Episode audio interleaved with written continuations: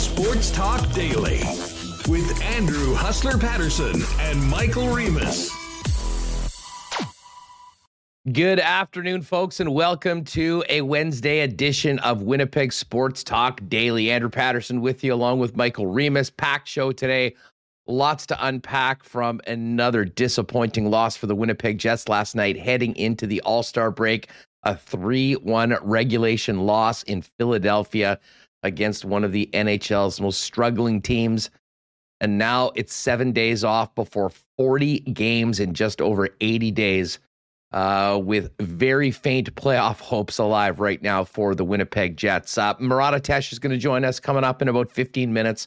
We'll chop it up with Murat, get his thoughts on last night's game, and you know really what the situation is for this hockey club going into the break, and more importantly into the month of February. Um, and then we'll talk Jets, more NHL, the upcoming All Star weekend, and more with ESPN's Greg Wyshynski. We will touch on football stories, obviously, a couple huge stories south of the border Tom Brady's retirement and the class action lawsuit brought against the National Football League by now former Dolphins head coach Brian Flores. And uh, some big news in the Canadian Football League with uh, Rasheed Bailey coming back to the Bombers. That was broken by Justin Dunk. Jay Dunk's going to join us a little later on in the program as well. So lots to get to. Welcome to everybody in chat. Nice to see you all. And a big thanks to our sponsors that make this show happen each and every day, including Culligan Water, Vita Health, F Apparel, Manitoba Battery, Royal Sports, Nott Autocorp, Little Brown Jug, Princess Auto, Boston Pizza, the Nick and Nicky DQ Group, Canadian Club Whiskey, and of course, our betting partner over at Coolbet Canada. Let's get to it as we welcome in everyone in the chat and a big thank you to everyone listening on podcast. If you are a podcast listener and have the opportunity to give us a five star rating and a review at Apple Podcasts or Spotify, it is always greatly appreciated. Uh, let's get Remo in here and get this going. Uh, Remo, what's going on? How uh, how are you? What did you think of the game last night? Oh, game? What what game? I'm just fired up here. Uh but Rasheed Bailey being re-signed, right? Weren't there a lot of questions about the Bombers receivers? And he's coming on tomorrow. That's great. But uh, I mean, as yes, good news, Bomber fans. Yeah. 120 tomorrow. If you're with us live on YouTube, he'll be our first mm-hmm. guest mm. tomorrow on the program. We'll also have Mike McIntyre to chop it up on the Jets at the All Star break. But uh, Showtime Sheed coming to WST tomorrow. Can't wait for that. And uh, yeah, let's start on a happy note. Sheed's back. Yeah. Looking for a three-peat with the Winnipeg Blue Bombers. Oh, I was emailing with Justin Dunk. Do you want to come on? He's like, man, Bombers looking looking good for for a three-peat. So, uh, I mean, they they were here. Everyone else is still down here, I think.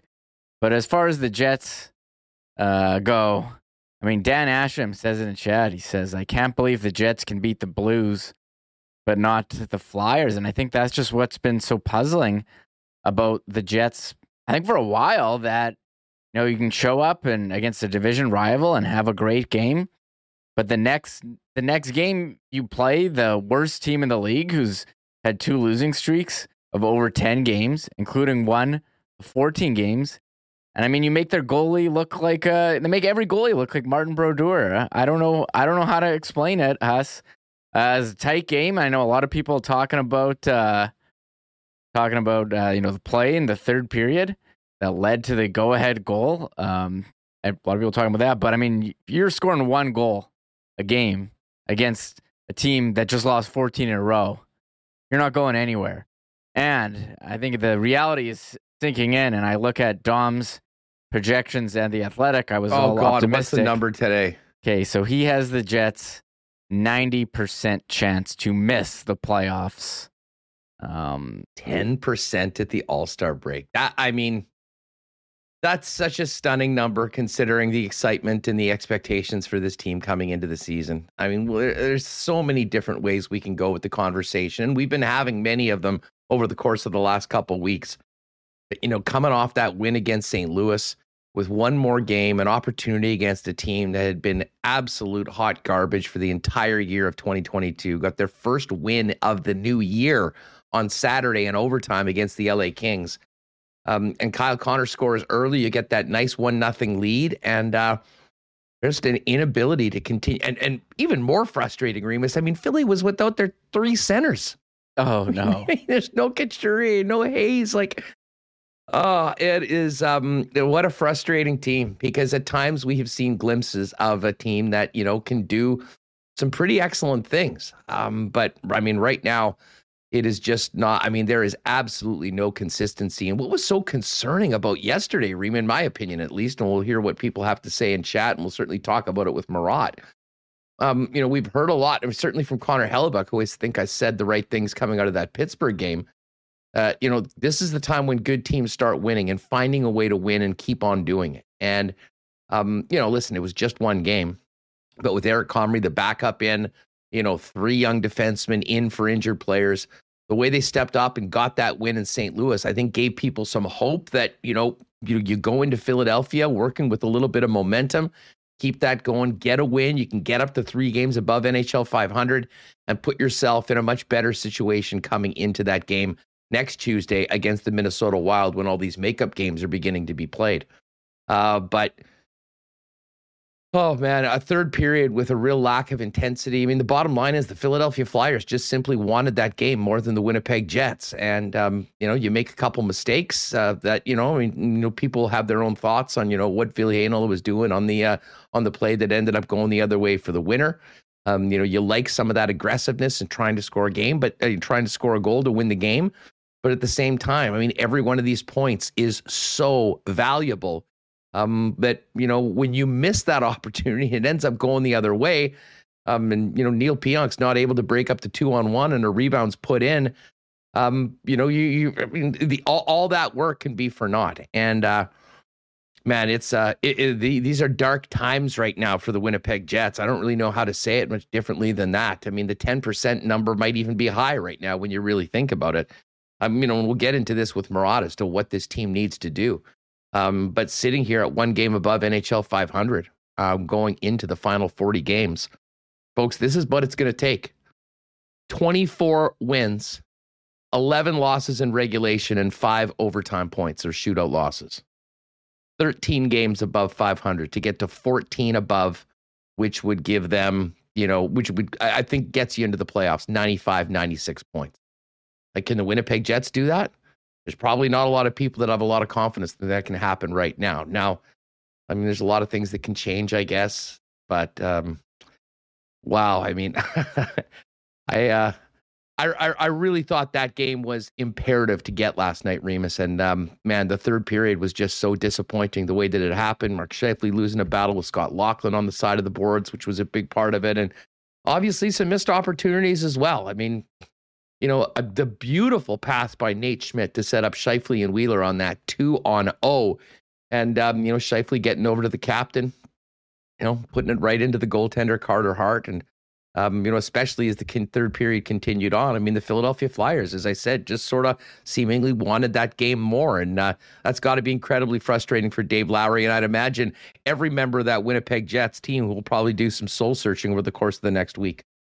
Yeah, and I think that that's why after last game you you got excited because we know this team has talent. They're spending to the salary cap, but to be this far out of it at this point, I didn't see this coming. We famously or now infamously raised the off-season champs banner, which uh, we should probably send this That's one to on us. We're That's gonna send us. that to Old Takes Exposed.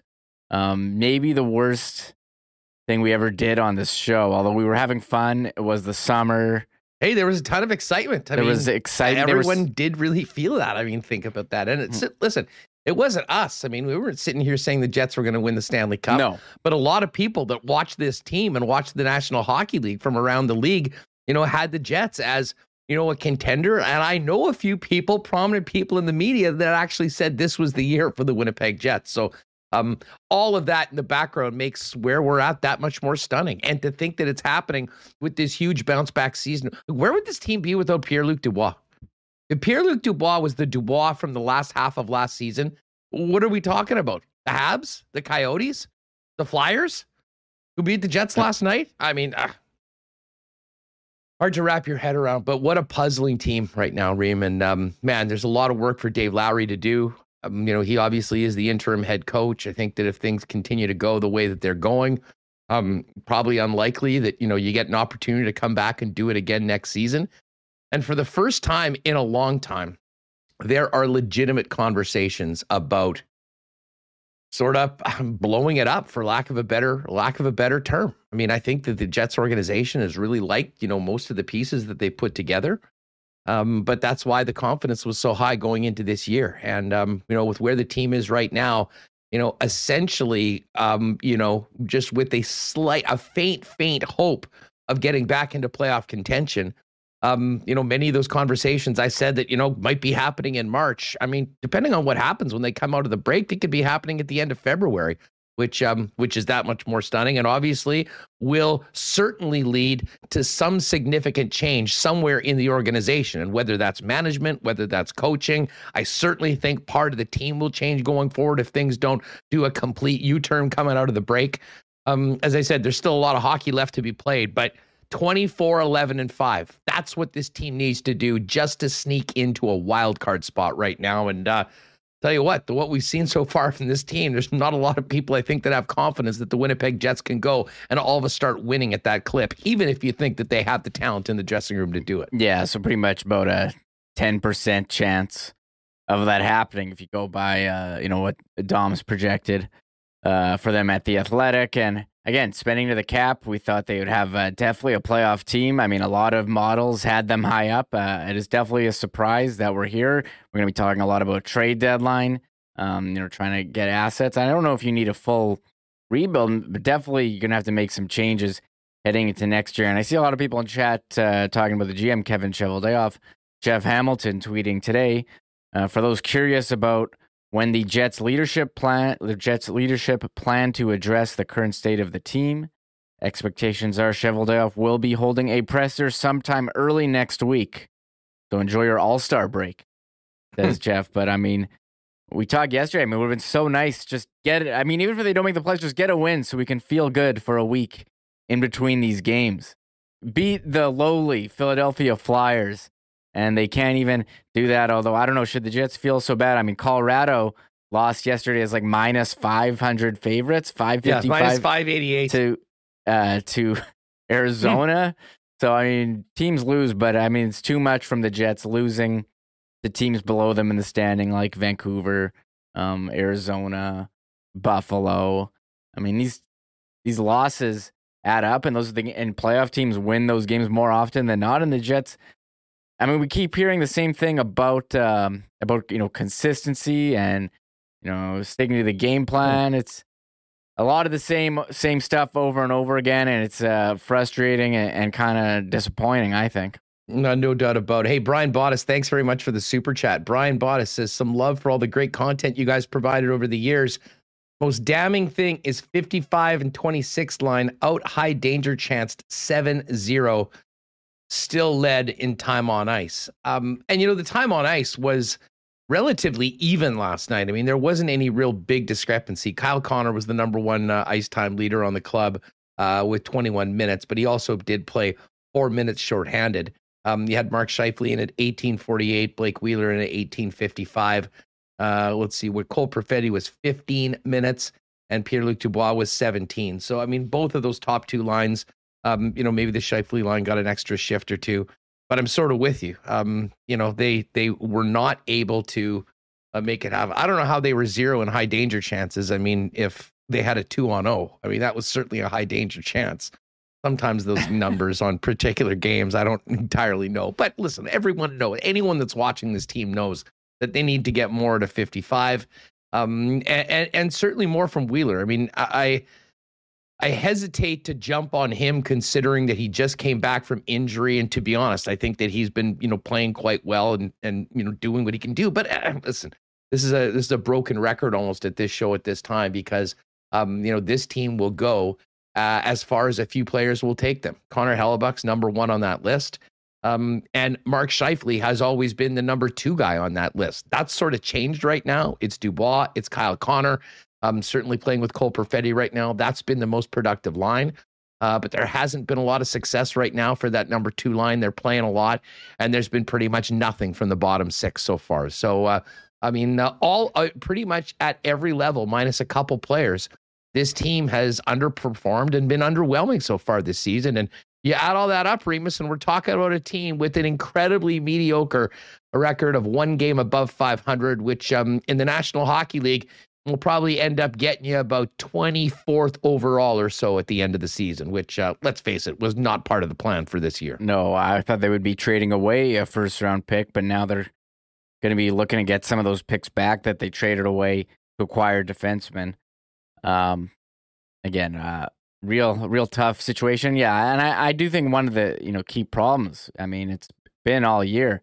It's either you know you got the whatever the line one going or line two going, never at the same time, and you're not getting any offense from you know your bottom six forwards. And I think that's that's definitely key when you're struggling. You need guys to step up, but they just can't. They haven't seemed to get the goals, and then you know Hellebuyck can only can only do so much. Us. Well, you know, for sure. And, and let's face it. I mean, I've been saying, you know, I wanted to see this team playing like their playoffs, the lives were on the line for, you know, the last couple weeks. And at times we've seen it, at times we haven't. Uh, but I mean, there really seemed to be a, a lack of, of of will, of push in that third period when there was so much on the line last night. And you know, of course, you know, a, a, an unfortunate mistake, not a great pass from Dubois. I mean, I'll put him in on that play as well. Um, and certainly Ville Heinola had taken a, a, a, really making a real risky play in a tie game that ended up biting the team. And, um, you know, that's a learning experience for a young player right now. But maybe we're seeing why they've been hesitant to put some of these young guys in at times because uh, the Jets don't have the uh, rope right now to blow games with learning lessons for young players. Maybe that's going to be the case for the rest of the season because the playoffs are gone. Um, they're not at that point yet, but man, I mean, just over the course of the past two weeks, we've talked about a team that you know was in and around a forty percent chance of making it to about ten. Um, we didn't hear from Wheeler or Scheifele after the game, uh, and not because they didn't want to talk. I mean, I heard Jeff talk afterwards. He was the one uh, local reporter that were that was there, um, and he talked to Josh Morrissey and Paul Stastny. And uh, I know why he talked to Paul Stastny is I think because Paul Stastny's been the one guy that has actually given some thoughtful, sincere, real answers from a guy with so much experience. But there was one comment he had from last night's post game that really sort of stood out to me. And uh, let's play it right now, and then we'll uh, then we'll chop it up with Murat Ates. Yeah, I think you always want to, especially you got a break now. You kind of always want to go in there on a, on a kind of positive attitude on a win, and um, you don't, so you're gonna have that sour taste in your mouth a little bit. But uh, you know, we know we got to we got to refresh, kind of refresh mentally more than anything, because I think physically, you know, we got we got a kind of busy workload coming up, but um, you know, we know what we got in there, and, and you know, we know we're playing our game, you know, we compete with anyone, and I think it's a matter of kind of getting everyone on the same page. And I think sometimes, you know, we've had, you know, different different guys show up some nights, some guys not, and but that's going to happen, and sometimes you got to carry those guys, and I think we got to just stick together. The end of that comment just kind of blew me away. I mean, sometimes you have some guys show up, other times not, and um, you know you have to you have to pick them up going forward. I mean, there's nothing untrue with what Paul Stastny says. Although, to be honest, when I heard that, um, I was sort of taken aback because of just the the frankness and the way he delivered it. I mean, it wasn't direct scud at one player or another, but it's pretty clear that you know he's exactly right. They haven't had everybody show up often enough this season, and that's why they're in the predicament that they're in right now. Um, so Greg Wyshynski coming up a little later on. We will chat on a bunch of football topics with Justin Dunk a little bit later, uh, but we're going to have Murat Ates join us right away. Uh, but a big shout out to our friends over at F Apparel, a great partner downtown at 190 Smith Street, Winnipeg and Manitoba's leading spot for custom made suits and menswear. Um, you know, listen, every guy needs a suit that looks great and fits going into the new year. And uh, apparently, little loosening of restrictions. We'll get to that. We're gonna have some butts and seats at games and you know maybe some gatherings as well. You'll want to have a great suit for the upcoming year. And F's custom made suits begin at just three ninety nine.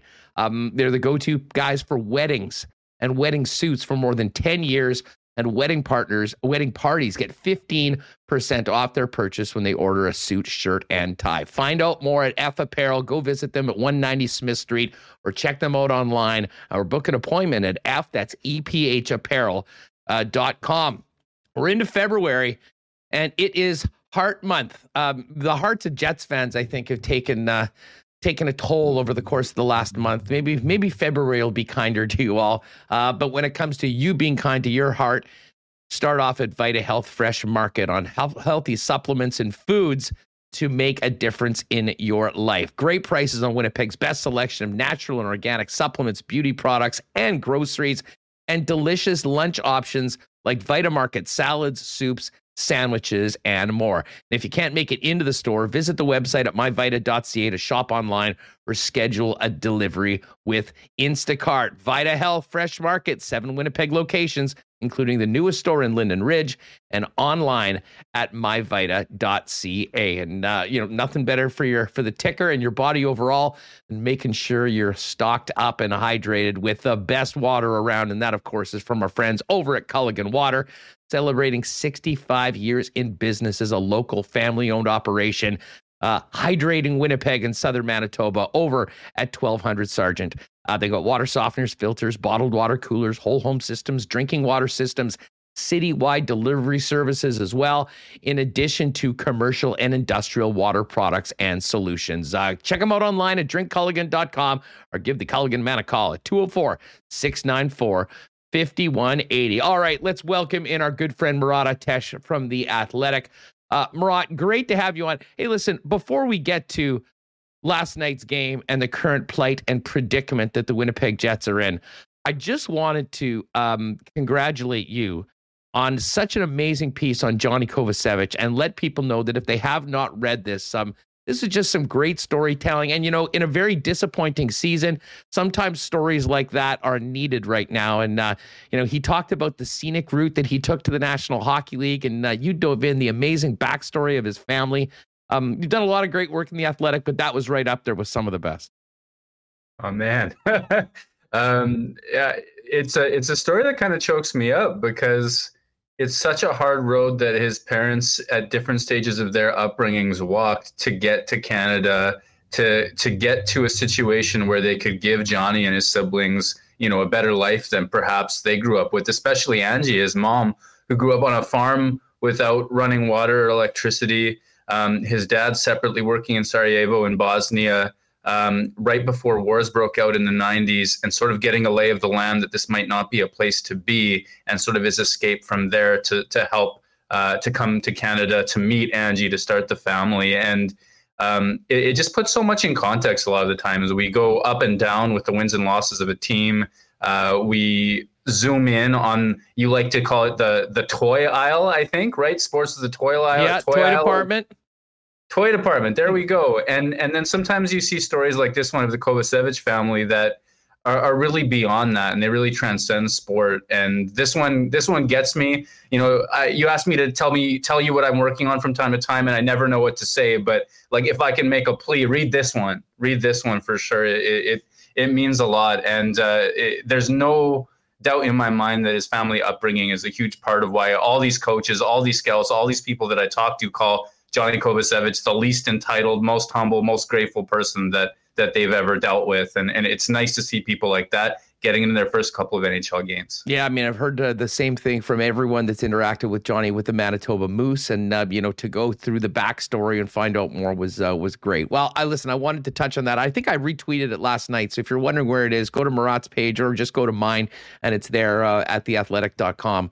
Uh, I figured I'd start off on a little bit of a positive because last night's hockey game certainly was not that, Murat. Um, 42 games in, one game above NHL 500 at the All Star break. I mean, nah, there's no way you can sugarcoat this. This has been an incredibly disappointing run for the Winnipeg Jets. And man, that loss last night makes it even more imposing to try to realistically get on a run and get back into playoff contention just for the second wild card, never mind the division, with 40 games left in what 81 days. Yeah, it's it's a long road. It's a tough road. There there's just an inordinate amount of games per day that they're going to have to play, and there's a ton of points that they have to make up, a ton of teams that they have to pass. Uh, if you look at the Athletic, I think uh, as of last night, Dom's probabilities had the Winnipeg Jets playoff chances as below 20% at this stage. Uh, we're at 10 and now after that loss.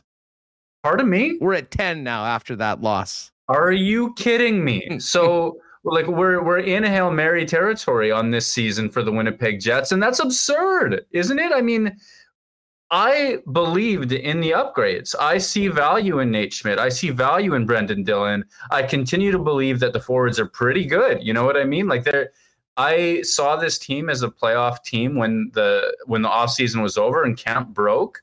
I, I, see enough young pieces to like. I see enough veteran pieces that are still contributing. Even against Philadelphia last night, Blake Wheeler had drive to him. That line was going. They were producing a certain amount of chances.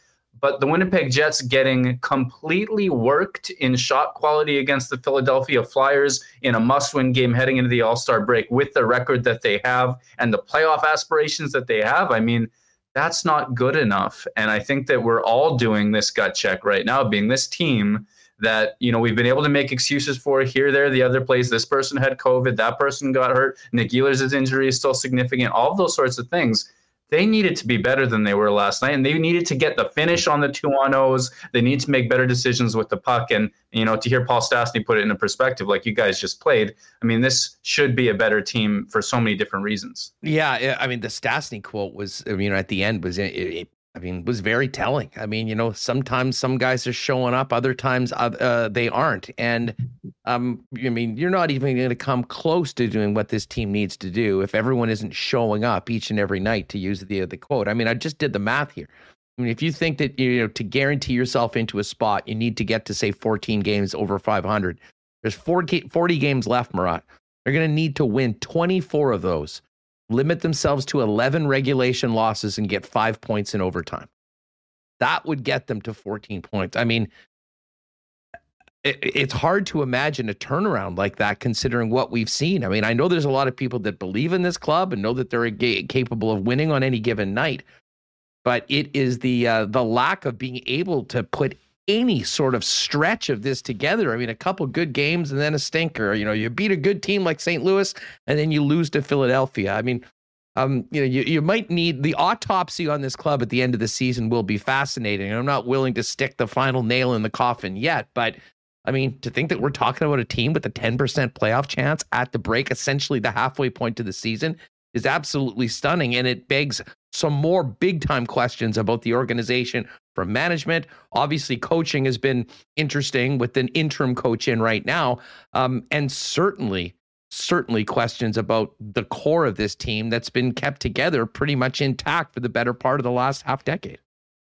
Well, if we continue to roll with the sort of win record that we've seen and the sort of performances from that core that you're talking about, this might escalate into questions about the future. In my mailbag this week, you know, so many questions are about should Mark Scheifele be traded? And you and I have talked about it as this pie in the not pie in the sky, the opposite of that, but this this sort of thing that you would never even imagine being a realistic conversation to have. And now the message boards are calling for it. That's a shock. And that's again, it's a, in a sense, it's unacceptable based on the performance of the player. Um, and you also look at the rest of the core. You have Blake Wheeler. He's doing his best to drive. He is not that elite five on five player anymore. You have that Connor and Dubois pairing that's working most of the time. And then beyond that, there's not a lot that seems to work. The disappearance of the nominal first line for the Winnipeg Jets based on Scheifele and Wheeler is is an issue, and they can't be a, a, a no-show offensively in the in the second half of the season for the Jets to have any chance. If they are, well, they won't outscore their defensive woes, and and then the the fact that a player like Mark Scheifele has had defensive woes for as long as he has, this will be the first time he's ever gone on to not outscore them. So why is that? What's going on within this fabric of this team that claims not to have an identity? Uh, in Mark Scheifele's words, I mean, this could be you can look at Mark Scheifele's lack of offense this season through the scoring chance lens. You can you can go clip by clip, play by play. I can picture posts. I can picture him getting robbed on slot shots. I can picture him skying one timers. They're all there. These are the kinds of plays that if you put the highlight reel together and you look at his shooting percentage cratering this season, you can believe that the guy is going to rebound and you can believe that the offense is going to be there. He's still creating chances like a 30 goal scorer. But the other side of the game where you you talk about the flybys, you talk about the pucks given away at the mm-hmm. offensive blue line in his own zone, all these other sorts of things, and you hold it to that sometimes looks passionate offense, sometimes doesn't, and you wonder what's really going on in this situation? What how much gut check is needed? Is that gut check available? And these are the kinds of questions that yeah, might get blown out of proportion sometimes, but this is a Winnipeg Jets team that needs its number one center to play like that and is looking mm-hmm. at this 10% chance of making the playoffs. And I don't single him out. I, I always point to I, I pointed to him a lot lately. I don't single him out to say he is the issue because believe me, a player who creates offense like him generally helps the team win and has done so much so and will do again. But when he's not, then look how far the bottom falls out. No, exactly. I mean, I think it's safe to say that the uh, RFP for the Scheifele statue outside the rink is on hold right now. Uh, and, and, and you know, listen, our, our our conversation earlier in November was more a big picture conversation about this team looking ahead that you know it wasn't going well. There was big questions about paul maurice. And even at that time we were talking about like well what if this team doesn't make the playoffs? I mean they're a cap team. They put so much in. I mean in a lot of ways kevin cheveldayoff went all in on this group. Um, and they're not rewarding that confidence or the investment that the organization has made in it and if that's the case and you're talking about big changes the coach is one thing the other is you know, is the team. And, you know, the Scheifele contract is such a big part of any conversation that we're going to be talking about because you've got some more term on Kyle Connor, Nikolai Ehlers, younger players. Um, and I mean, it was more like, okay, if things don't work and you realize you're at a certain point going to be getting out of the Mark Scheifele business, I mean, he's not going to be getting a, a new contract and being a Jet for life. At what point do you start making start considering that because I mean there is a huge value in that player, especially at what he's making with two years left on the contract. Never in a million years did I think that we might be actually talking about that this season before the trade deadline, Murat. But a big part of that was the fact that I mean, no one could have imagined this team being where they are in the standings right now. And again, I'm not advocating, eh, you know, hey, they got to get this guy. I'm just saying that if they are not in the playoffs, and, you know, with three weeks to go before the trade deadline, the Jets are basically done. The the things that Kevin Cheveldayoff will have to consider um, would be things that we couldn't have even imagined at the beginning of the season. But that is just reality with where they are as an organization. And the big questions as to, okay, you're going to change the coach do you think that just a coach is going to come in and change this team that's one game under 500 to a Stanley Cup contender? I'm not sure there's a lot of people that have that confidence right now. So if that's the case, what are you changing and what can you use to make the biggest difference going forward given what you've acknowledged that, you know, might not be a eight figure a year deal for Mark Scheifele to play his entire year career in Winnipeg? Well, I mean, let's here's the way I think about this. I could divide it up into sort of levels of I want to call it panic, but levels of how conservative the Winnipeg Jets want to be. And let's say that the Winnipeg Jets are not in the playoff race. Well, we we see that right now, but trade deadline comes. Level 1, conservative, stay the course. That's look at the pending UFAs and make decisions. And you know, Andrew Copp is one of them, Paul Stastny is another, Nathan Beaulieu is the third um, and look to shop those players. Nathan Beaulieu, I'm not sure what you're getting back for him. Andrew Coppy, I mean, the right deal could pull a first or at least uh, multiple seconds or something to that effect. And that's a player that I wouldn't anticipate Winnipeg traditionally thinking of trading either, except for the fact that he's essentially fast tracked his path to unrestricted free agency status. And he's a guy who's been talking about Winnipeg needing to show more will for the last couple of years. I mean, if he's developed a sense of frustration on that regard, I don't know what Winnipeg's odds of signing him at the end of the season are. Meanwhile, Paul Stastny, uh, the conscience of the team right now, what's that price point going to be? At what point do they move on at, at that stage? I would want a player like that back, but depending on the price point in the contract, that's level one. That is level one for me of Winnipeg's not in the playoffs. Here's a certain level of playing, um, of reading the room and playing it appropriately. Uh, level two is players with term on their deals. And we know that having seen Jonathan Kovacevic play, Ville Heinola, we have a lot to talk about, but uh, his future is bright regardless of, uh, of what the, the, the Twitter says at present.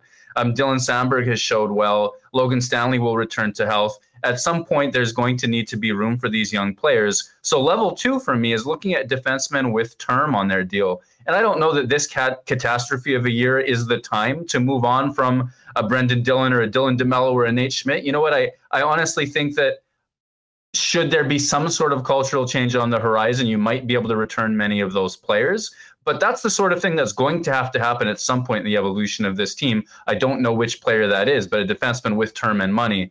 And then level three is recognizing if this is the case that Mark Scheifele would be, you know, of more value to the Winnipeg Jets as a trade piece than as a, as the franchise center. I'm not there yet because I expect some amount of rebound unless there is, there are relationships that are severed, unless there is just a level of stubbornness. Sometimes a change is good. That that type of scenario, uh, because the player is of quality. I, I've seen some managers and executives talk about extra years on the deal being a negative right now because of the cap situation being what it is. I think that exists to a certain degree, where but in Mark Scheifele's case where he's 6.125 million for the production that he he has, I think that if a team really wanted to add that player, they'd move what they needed to move to fit him. So then the question would become about price. You know, can you pull off the Jacob Trouba coup, which is get a young younger player to step into a similar role plus a pick? And you know what? That's a exceedingly difficult move to make, in my opinion, especially mid-season uh, during perhaps what's going to be the worst year uh, of any that preceded it, and probably worse than the ones that come after it as well. So for me, it's too soon. But gosh, if they don't rebound, and if he doesn't rebound, and if there are relationships that are involved as well, that's an if, of course. Then, then, then that is something that's on our horizon as people who talk about the Winnipeg Jets. Yeah, I mean, there's no doubt about it. I, I, guess the one thing I'll say, and this goes back to the original conversation, it was that you know, come the end of this year when they're evaluating things, you know, it, if they realize that okay, this is not a guy that we think we're going to be going in a different direction, we're going to sign Pierre Luc Dubois, we're going to do these things. We won't have the money, and won't be able to invest in Mark Scheifele for another big money deal with a significant raise based on his production over the time here. You're going to move on from him. Um, the contract is so valuable, and we talk about term. Like term for a lot of players is a negative. The term on Mark Scheifele's deal, I think, is an absolute positive. And you know, if all of a sudden we're moving up the conversation to happen during this season. You're talking about an elite point a game offensive player coming in with two years of term at relatively good value based on historical numbers and three playoff runs, Murat. I mean, that to me, and that was almost the basis of the conversation to begin with. If we're talking about this as assets and asset management and looking at the big picture, the value of that asset to a contending team that would have Mark come in and not be the number one guy, I think would have huge value. And, you know, that would absolutely be the sort of move that would I don't think you could probably change up the core more than a move like that. Now, again, I'm not advocating for that right now, but I am saying that what we thought that might actually be a conversation that could happen way down the road with the way that this team has played so far this season and the struggles he's had in particular and his importance to the club, um, all of a sudden, there's no doubt about it. Kevin Cheveldayoff has to be thinking about that and checking out all of his options heading into the 21st of March. Yeah, it would be wild for Kevin Cheveldayoff to not even consider that an option. Absolutely, it would be wild, especially a guy that tends to think multiple seasons down the road at the at the most normal of times. I mean, to to not explore that as an idea would be, I I, I just I couldn't make sense of that because of of the stakes. Especially, of course, Cheveldayoff has more information than we do. I mean, he'll know what the sense around Pierre Luc Dubois and an ex- long term extension is. And he'll have a sense of his evaluation of whether this is the new normal, whether Pierre Luc Dubois can continue to ascend, all of those sorts of things as well. I mean, a Scheifele move of that gargantuan implication is something that I think a team can make if it feels confident in Pierre Luc Dubois being around for the long haul at a price point they feel comfortable with. I mean, for all, I mean, Cole Perfetti's arrival, that's exciting, but there's a possibility he's a long-term winger at the NHL level. You need you need that anchor in Pierre-Luc Dubois, and honestly, to win, you need the best version of Mark Scheifele. Or if you don't think you can get that, then it's time to retool, and that sort of sets the the winning window back. And one of the things, like, I don't want to undersell the player. We're talking about him as if he has great value, and he does, absolutely, based on his production. Um, you hear me harp about his defense from time to time. You see it online.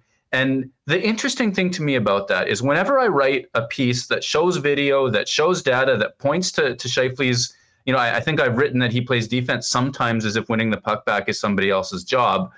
that line has been quoted back to me by people on other teams in the National Hockey League that they agree with.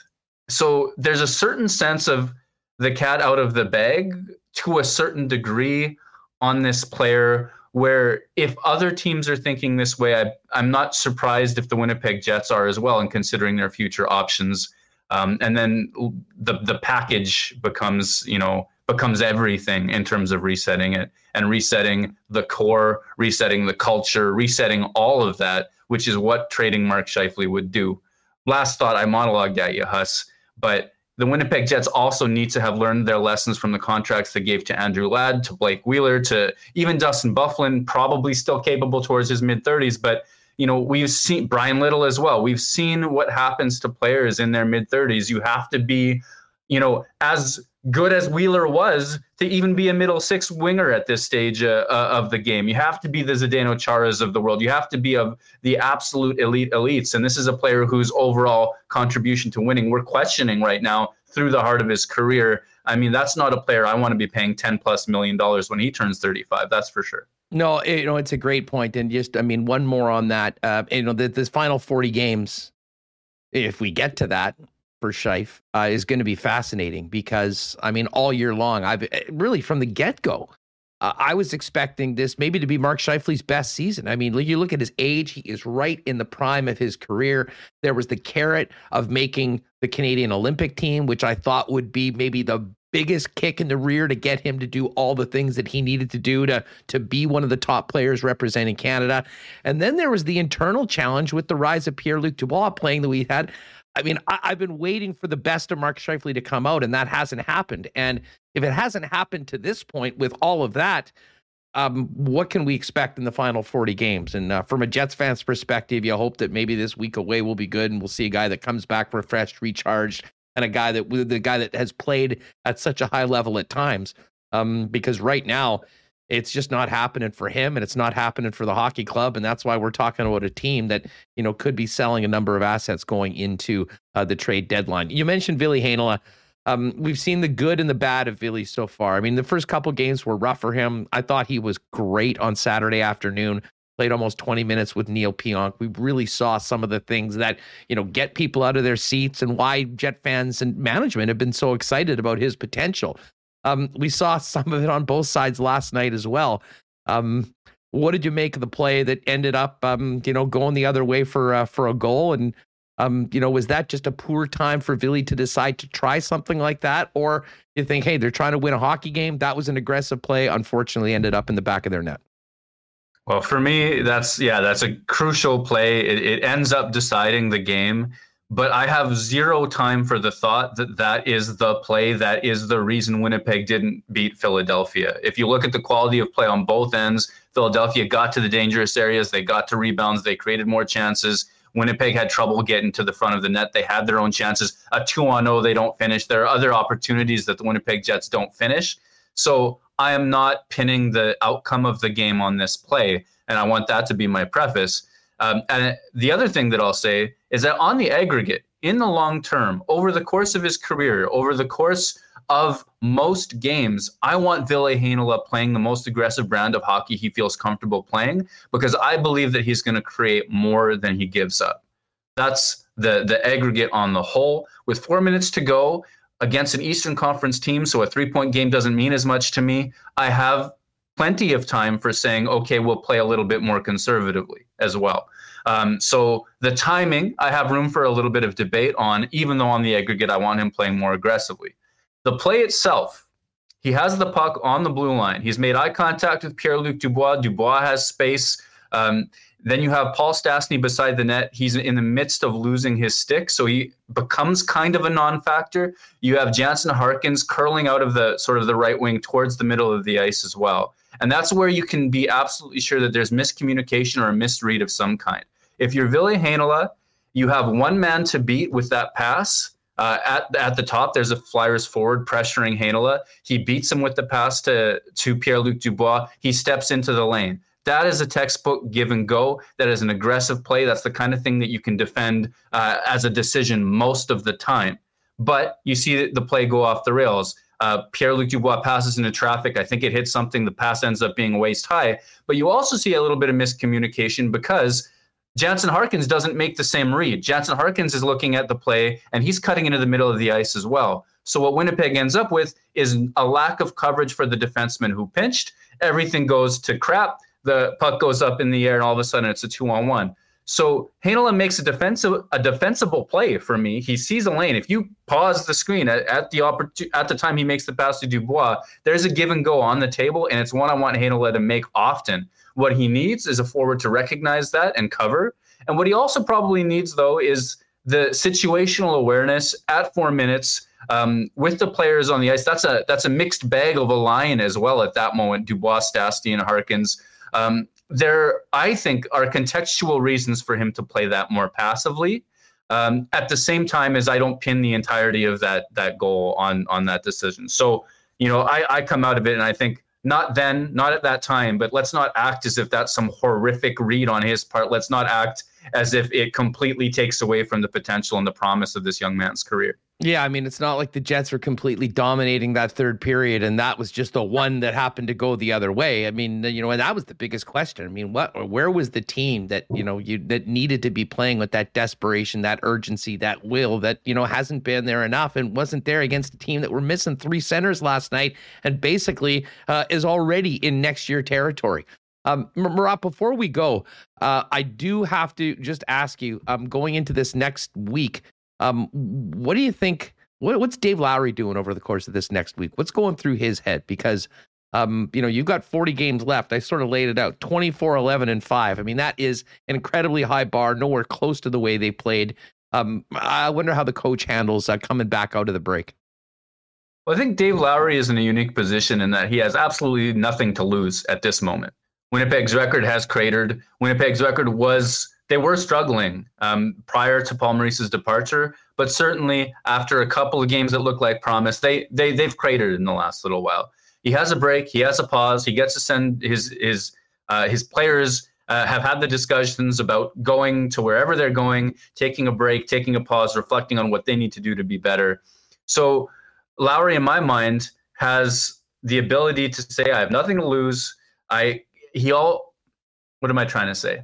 I'm trying to say that the decision is stick to the game plan, assuming that a rejuvenated group of players, uh, having the pause, having the reflection, is going to come in and play like he's asked them to play or wants them to play or hopes that they're going to play down the stretch, or takes a pause, reflects, and um, considers the possibility that there are changes for him to make on the way in as well. And without a whole lot of practice time after the break and before that density of games uh, take hold, I'm not sure what revolutionary changes are, are on tap uh, from him, other than hoping that it's a motivational thing, it's a pause, it's a refresh, it's an everybody shows up knowing what the stakes are and are willing to to play.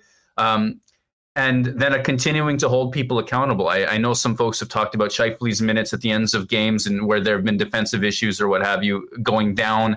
Well, that's the only area of extreme available left. I don't think we're going to see wildly different strategies or systems. I don't think we're going to see anything flip on its head.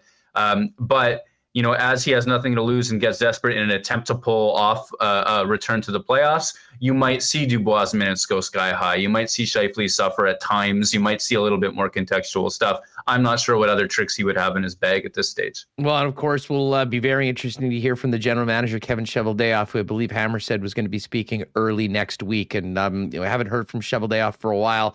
Um, you know, he'll have some sleepless nights, I'm sure, right now during this break before the team gets back at it on the 8th of February. Hey, enjoy a few days off, my friend, and uh, have a great time during the break. We'll look forward to catching up real soon. Thanks so much, as always, for joining us on Winnipeg Sports Talk. Hey, us. Thanks so much. Thanks for having me. There he is, uh, Murat Ates at WPG Murat. Make sure you check out that article I tweeted yesterday. A great mailbag piece from Murat as well in the uh, Athletic and at theathletic.com. Uh, Greg Wyshynski from ESPN is going to join us in just a couple of minutes.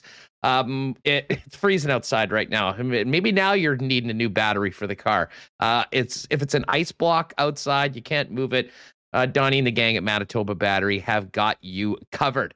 Uh, they're the premier stop for all your battery needs in Winnipeg and Manitoba. Most automotive batteries are priced for less than $100 with Core Exchange or they'll deliver it to your door anywhere in Winnipeg for $115 on the same day you order, as long as you get your order in by 1.30 p.m. And, uh, you know, when things, you know, thaw out a little bit and people are getting out on the ice, Manitoba Battery has all the flasher batteries you need to keep you catching fish for the rest of the season. And of course, sled and snowmobiles as well. Go see Donnie and the gang at Manitoba Battery for all your battery needs.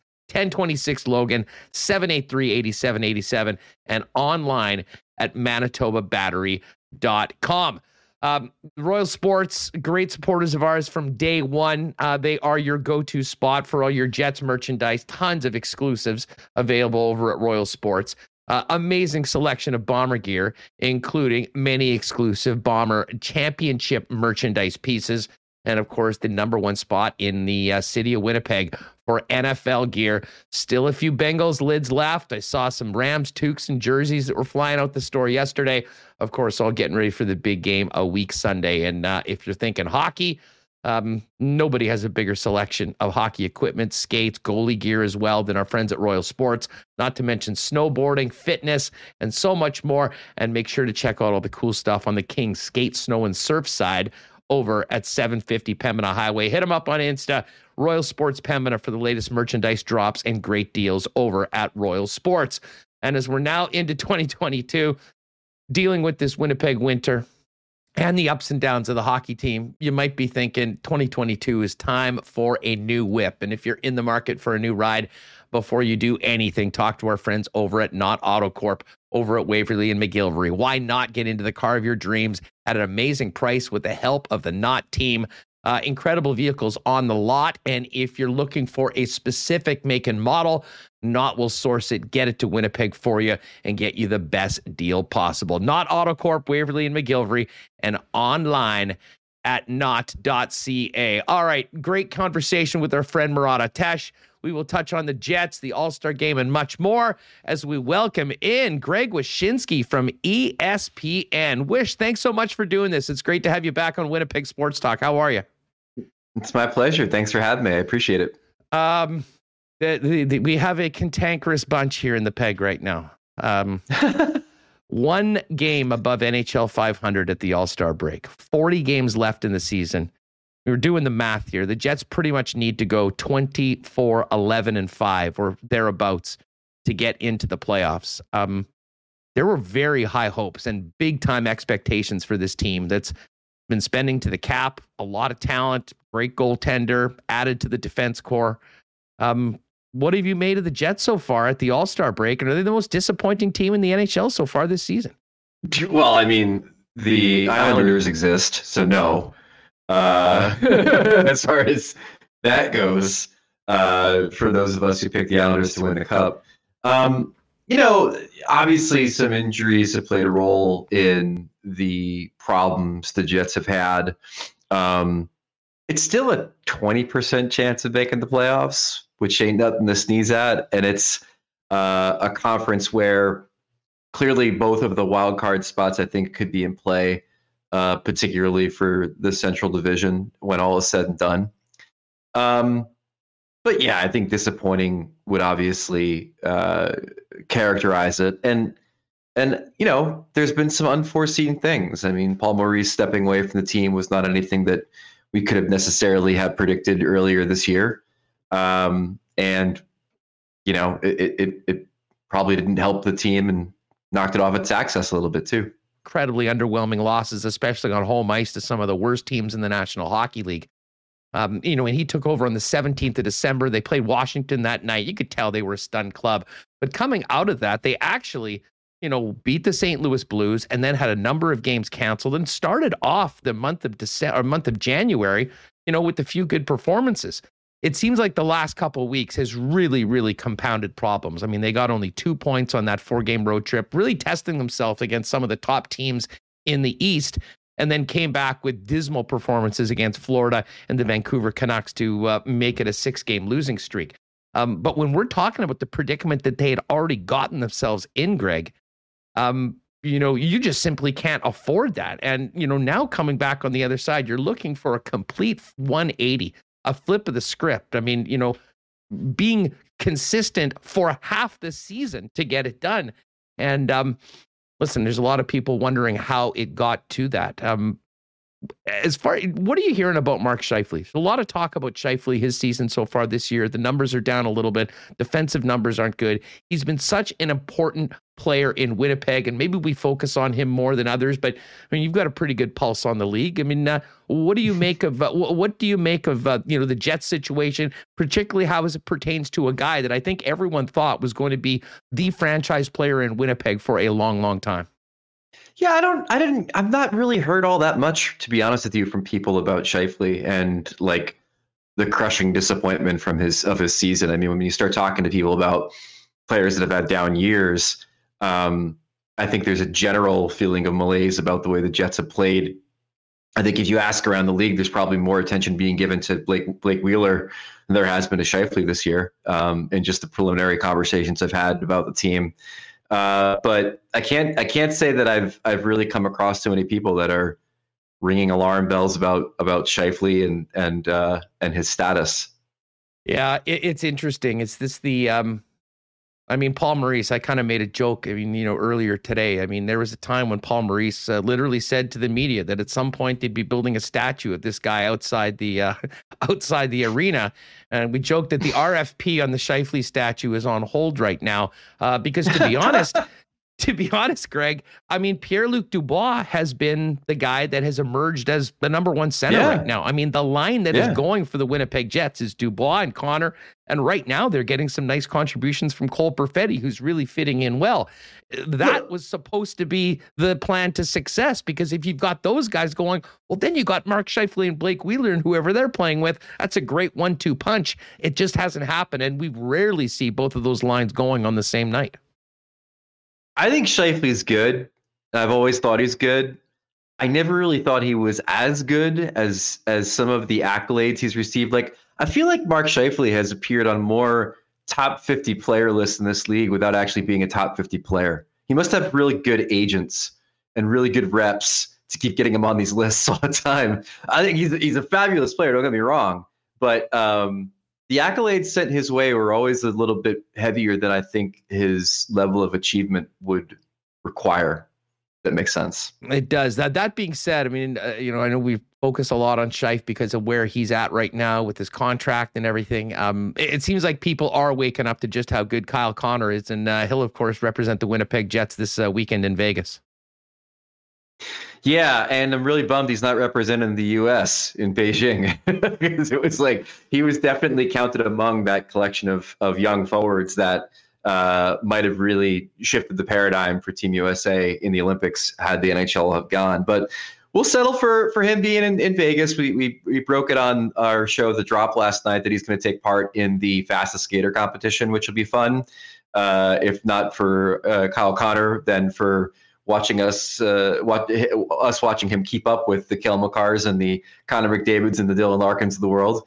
Um, but it's he's the type of player that you want in in the All Star game. Like the Central Division is a real interesting place for the All Star game because I think there's like seven guys that are first timers, uh, first or second timers, and um, you know, no Patrick Kane, no Blake Wheeler, no Nathan MacKinnon you know, not, not a lot of these names that we normally associate with the Central Division and the All Star game are going to be there. So this infusion of Kyle Connor and, and Alex DeBrincat, Nazem Kadri, and Makar and Kaprizov, I think is going to be really advantageous for the entertainment value of the All Star game because there is an enthusiasm gap between your veteran guys and your younger guys sometimes. And, you know, the players that, that have been there four or five times, yeah, they like taking the trip. They like being with their families. They like, you know, getting to meet the sponsors and stuff, but they don't necessarily like approach the competition aspect of this thing with the same fervor as guys that are only there for the first or second time. So I'm, I'm excited that he's part of this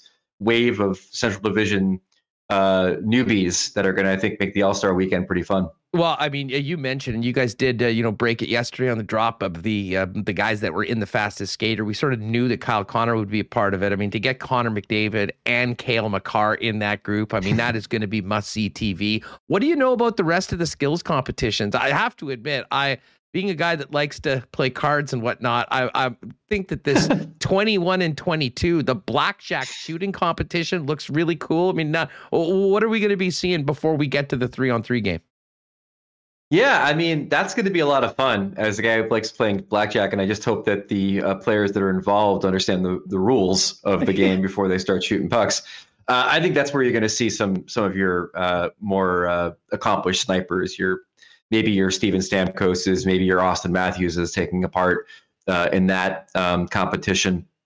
Um, I will tell you that hardest shot, which is one that uh, if not an event that everybody looks forward to, at least an event that has some history to it, based on you know multiple wins for Chara and Weber and players like that. Uh, it took a hit today with Alex Ovechkin being out of the All Star game uh, due to entering the COVID protocols today for the Washington Capitol. He's not going to play tonight against Edmonton. He's also out of the All Star game. Uh, he was definitely a name in, in, circulation for hardest shot, having won the event previously, I believe in 2018. So, not even sure who's going to be in that event now that Ovechkin's out of it, but it's a pretty wide open field. Um, but other than that, I mean, it, it's just going to be fun. I mean, one of the things they're they're bringing back this year is the breakaway challenge the trick shot competition that we had where you know you had Brent Burns dressing up like Chewbacca and Johnny Gaudreau wanting to light his stick on fire and all this other stuff. They're bringing that back this year, and if nothing else, that's going to be a real fun event considering uh, how much young talent we have in the game and innovative talent, and also the, considering the fact that they're bringing in uh, Trevor Zegras from the Ducks specifically for this event so he can ply his trade. Yeah, uh, Zegras will be must see TV when we get to that as well. Hey, one of the really cool things that the NHL has done over the last few seasons has been bring in some of the top women's players. Um, you know, of course, there is the Olympic Games going on right now, so uh, I'm just wondering, uh, you know, what um, do they have many uh, uh of the women uh, participating or uh, being a part of the All Star festivities? One of the Lamoureux twins from the U.S. is going to be taking part in the event where they're they're on the Bellagio fountain uh, and trying to shoot pucks onto different platforms. Uh, she's scheduled to take part in that, and I think she might be also taking doing some stuff during the skills competition inside the arena too. Not sure on that, but uh, that's the only women's hockey competitor I recall seeing listed for the event. Um, like you said, with it being an Olympic year and having your you know Poulins and your Hilary Knights and everybody else uh, engaged over in Beijing, it's kind of hard to uh, bring in the number of uh, women's players they've had in the past. Well, I did see, uh, and I think if you guys had this at ESPN, I mean, uh, Manon Rhéaume, who of course we all remember being oh, yeah. the first woman to ever play goal. I guess she's going to be a guest goalie. Is she actually going to be playing, yeah, or just yeah. sort of a, a host of the event? Well, my, my, mind my mind was with active players, but yeah, no, she's gonna she and uh, actor Wyatt Russell, who, if you're a, a, a fan of uh, the MCU, was like the bad Captain America in the Falcon and the Winter Soldier. Uh, and famously, the son of Kurt Russell is going to be uh, the other goalie. It's going to be her and Wyatt Russell as the goalies for the breakaway challenge this year. Uh, Greg Wyshynski of ESPN with us. So, uh, wish we're at the break. Let's talk about the good so far this season. Um, is there a team that has impressed you more than others compared to what your preseason expectations uh, have been so far at this point? Um, I would say all three California teams, specifically the Ducks, because I think a lot of us just assumed that they were going to be the de facto last place team in that division. Um, Zegras, Drysdale, infusion of youth, a lot of guys in that roster punching above their weight.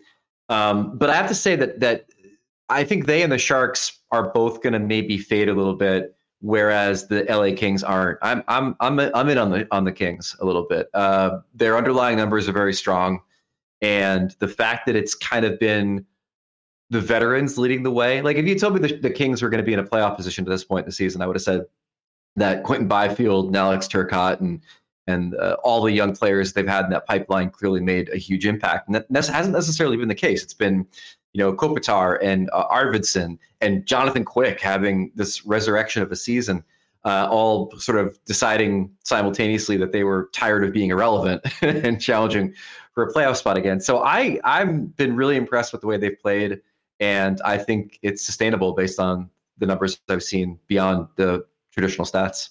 You know, when you look at the top of the East, I mean, there's sort of three teams that really stand out. Although credit to the Toronto Maple Leafs, they've had a great season so far. We'll wait to see what happens come postseason time for the Buds. Uh, but Tampa sets the bar. Um, who, in your opinion, is a bigger threat to the Lightning coming out of the East? Is it the Panthers or is it the Carolina Hurricanes? I, I mean, from a total team perspective, the, Hurricanes are probably the better team than Florida, only because we know when tasked they can play a playoff quality defense, um, which is something that we just don't know from the Panthers yet. Uh, we know they can win a game eight to six, and uh, that's great. Like keep doing that. But inevitably, that's not going to be the way that they're going to have to play in the playoffs. And you know, part of the reason the Lightning won consecutive cups was that change in, in philosophy that Jon Cooper really worked hard to instill in them. In that it's great that you can put a bunch of goals on the board and be a, a, huge, intimidating offensive team, which I think the Panthers are right now, quite frankly. But if you don't know how to win the close game in the playoffs and, and don't have it in you to be able to, I mean, like, for example, the Lightning won a game seven against the Islanders, one nothing. Like, could you picture the Florida Panthers winning a one nothing game in the playoffs right now? Because I can't. Great um, point. you, you, you got to be able to do that too, and and I wonder if the Panthers have that ability because I know I know the Hurricanes do you know, uh, you know, and we spent so much time obsessing over the Central Division and the Jets and paying attention to the West. Um, if people haven't been paying attention, the playoffs are basically set right now in the East. I mean, at, yeah. at the, I mean, yeah, the Boston it, Bruins are in sucks. the eighth spot right now. They've got 55 yeah. points. They've got a nine point lead on the Red Wings, the next team up, with three games in hand. The fact that it is all but done, how do you think that might affect the final 40 odd games in the Eastern Conference? Well, it's interesting because I, I, mean there is going to be some jockeying for position, um, and and I think home ice is going to be at a premium this season, obviously. So I do think that we're going to see in, intensity from these teams. I mean, you know, if you're the Toronto Maple Leafs and you can dictate who you play in the first round, um, you're going to try to do that as best you can to increase your chances. I the, we mentioned the Islanders before. They're the only team that I think has a shot at all of making any kind of run for a wild card. And and time's running short. But they've they've not played as many games as other teams. And if you look around the league at teams that when they're locked in and when they're playing their game, uh, could reel off a 12 game stretch where they get points in all 12 games.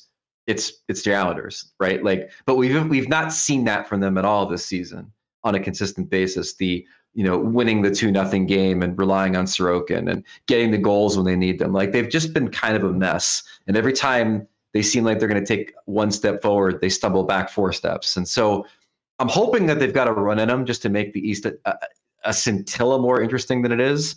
But I, I'm not holding out hope. You mentioned the Islanders, and we talked about the Jets kind of underperforming what the expectations were. And I don't want to pour salt in the wounds of everyone that is in the chat right now, still bitter that the Jets lost to the Philadelphia Flyers last night, their first regulation win in 2022, after their first entire win of the year was on the weekend. But um, what's happened in Philly? And wh- I mean, I don't think Mike Yeo, after a 13 game losing streak, is probably going to be back. So you know that there'll be a new a new coach. But I'd imagine heading into the deadline, considering where they are, Chuck Fletcher will be one of the more fascinating general managers to pay attention to. And we could have some long-serving flyers, maybe beginning with Claude Giroux in new uh, new locales by the time we get to the month of April in the playoffs. Yeah, and that'll be up to Drew. He's got a full no move. Um, he's a UFA after the season, so there's speculation that hey, he might want to move over and play for a contender, but he's going to be in complete control of that. Um, the Flyers are a curious team. Uh, I, don't think they necessarily got the performance out of Carter Hart on a consistent basis that they wanted to this season. They were hoping for a, a real bounce back from him, and he, he was better than last year, but that's because last year was an abject disaster. Um, they they were impacted by some uh, absences in their lineup.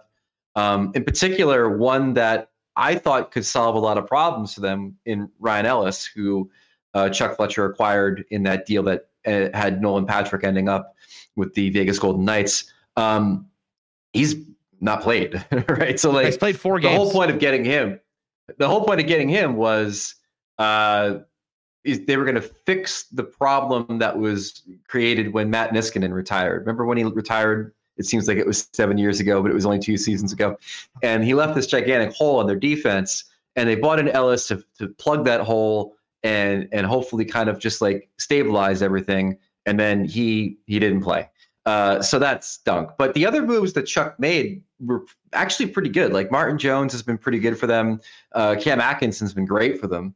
Um, so it wasn't a total bust, but the parts just don't seem to fit very well. And, and it's going to be really interesting to see what the next steps are for that franchise. Wish, pull out your crystal ball. Um, what's next for Patrik Laine at the end of this season? Oh, I think he stays in Columbus.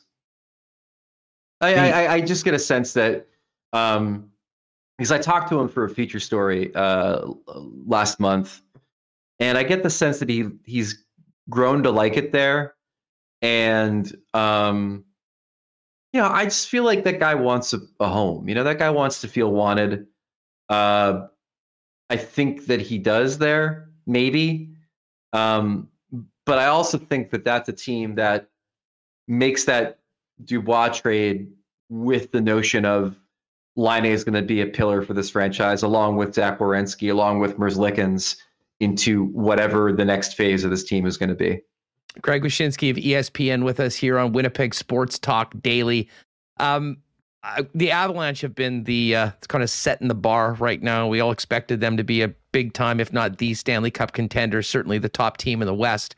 Um, once we get, once the dust settles post trade deadline, is it the Vegas Golden Knights that you think will be the biggest challenge or biggest hurdle for Colorado to uh, represent the West in the Cup final? Or is there another team potentially in the Central that you think might um, pose the biggest hurdle for the Avs? It's four of them. I, I think the the Knights with Eichel um, are going to be really fascinated to watch it because not only is it them like acquiring the best player that any team will acquire by the trade deadline. Like there's nobody in Jack Eichel's class that's going anywhere else at the trade deadline. Um, it also gives them center depth that few teams in this league can match. When you think about the emergence of Chandler C- Stephenson, um, and when you think about what we already have in William Karlsson, who I always thought was a quintessential second line center anyway, with the way he plays in his two way game. So they're going to be real good. The other teams, though, that I think are really interesting are the Minnesota Wild, who um, have really shown an ability to take over games and and certainly have the offensive prowess to hang with most and have been a an accomplished defensive team for at least the last three seasons. Um, the problem is is they don't have the goaltending. This is the second straight season where their even strength analytics have been amongst the best when it comes to team defense but their goaltending has not played up to the same level. So that is a concern. The other team are the Blues. Um, speaking of goaltending, uh, they are they're more probably my most interesting team in the West right now because if you had told me that the St. Louis Blues would be like an offensive juggernaut and they're like been in the top five in goal scoring per game for most of the season, I, I wouldn't have believed you. But the transformative effect of Jordan Kyrou having his breakout year, plus the acquisitions of Pavel Buchnevich and Brandon Saad, plus uh, Vladimir Tarasenko finding his game again for the most part. All these things add up to them being a really, really good offensive team. On top of what we know about them defensively, the only concern again is if Jordan Binnington continues a losing streak in the playoffs that has now reached nine straight games, is Ville Husso good enough to be the alternate and and take over in the crease? And he's shown a lot of that this season so far, but the playoffs are a different animal, and that's my concern for them. Yeah, we got a chance to see Husso play on uh, on Saturday, and certainly, you know, doing the pregame show with the guys over on OB. You look at the numbers and the difference between what Binnington had done so far this year and Husso, and it really stood out. Yeah. And frankly, it was surprising that you know the Blues were where they were, considering a pretty mediocre season um, from Binnington so far. But um, man, top to bottom, I mean, center depth from one to four. I mean, they run four lines um, they will be a handful for anybody in the playoffs. Hey, Wish, before we go, a lot of talk about the Edmonton Oilers, who seem like they bottomed out a couple weeks ago. They've won a few games. And they've added our old buddy Evander Kane to the mix. Uh, have they uh, have they righted the ship there? And um, how much of an asset do you think, at least in the short term, will Evander Kane be for an Edmonton team that was amongst the most desperate in the league just a couple weeks ago? Well, I can't say they righted the ship because they sunk my 14 parlay the other night by losing to Ottawa in overtime. Ah! So that That hurt bad. uh, that, that was the one I was least worried about in the bet, but uh, things happen. Um, you know, there. I've always thought that the panic in Edmonton um, from the media and from the fans was a little misplaced. I thought they were going to be okay. Like maybe they're not built to be a champion, but Connor and Leon have dragged worse versions of this team to the playoffs. Um, it's still for all of the baffling things that Ken Holland does, and maybe you could put the Evander Kane thing in there, even though I think he's he's fine for the rest of the season. I just wouldn't have him around in the off season. Um, sitting on the sidelines while the goalie carousel span span around in the NHL during the off season and coming and running back with Mike Smith and and and uh, Koskinen is just nuts to me. Like I, I just I don't understand it. Um, it didn't make any sense then. It makes less sense now that we see what the goaltending for this team is. Um, and so I think they're good enough to get in. I, I still do. I think I think the, the I, I, even might say that they'll finish ahead of Calgary in that division. But um, but you know, bottoming out is probably the right term for what happened to them recently because it was real bad. Well, it was, and I mean, you could see the smoke from Winnipeg with what was going on in the uh, and now, frankly, that's um that's just come here right now. They've won some games, and now all that panic and chaos seemingly the, the wind. The winds shifted. The winds blew it all over to your Manitoba. Exactly. Yeah. But just last one for you. I mean, if Kane goes and, and produces like most people expected he will and doesn't get in any trouble, Will there be an NHL team in the offseason that has a significant offer for Kane on a deal beyond one year in your mind? Ooh, I yeah, but maybe just two years. Like I don't think he's getting another long-term contract out of anybody because of the situation that happened in San Jose. Uh, as as we've seen from from Edmonton and, and Washington apparently was in the business too. There are going to be t- teams that are that are going to want Evander Kane on their roster, um, and he's going to bet when he's done with Edmonton this year. Um, there'll be teams that want him. Maybe it'll take a third uh, sit down interview with a female journalist to clear his name. We've already gotten two this year. Uh, maybe we can go for the hat trick, and then someone will like want him on their team. But uh, but there's always going to be a home for someone that could potentially score 30 goals in this Wish, league. always appreciate your time. Thanks so much for doing this uh, with us on Winnipeg Sports Talk. Uh, just quickly, what do you and the ESPN gang have coming up for uh, All Star Weekend in Vegas? Oh God! I mean, I leave for Vegas tonight. It's going to be huge. We have coverage of of all the the, the skills and the All Star game on ESPN. So, I mean, expect innovation. Expect a ton of different voices. Uh, expect uh, a lot of fun. I mean, I, I could tell you from being in the company and and uh, and and working now for this year with the rights that we've targeted the All Star Game as kind of our launch for the rest of the coverage this year, and so it's going to be it's going to be really really fun to see how uh, we bring this event uh, in a new light. Any chance we'll see you rise out of the fountains of the Bellagio in the midst of the ESPN coverage or anything cool like that? There's a better chance uh, you'll find me uh, uh, completely inebriated, clutching one of the playing cards uh, in the middle of Las Vegas Boulevard.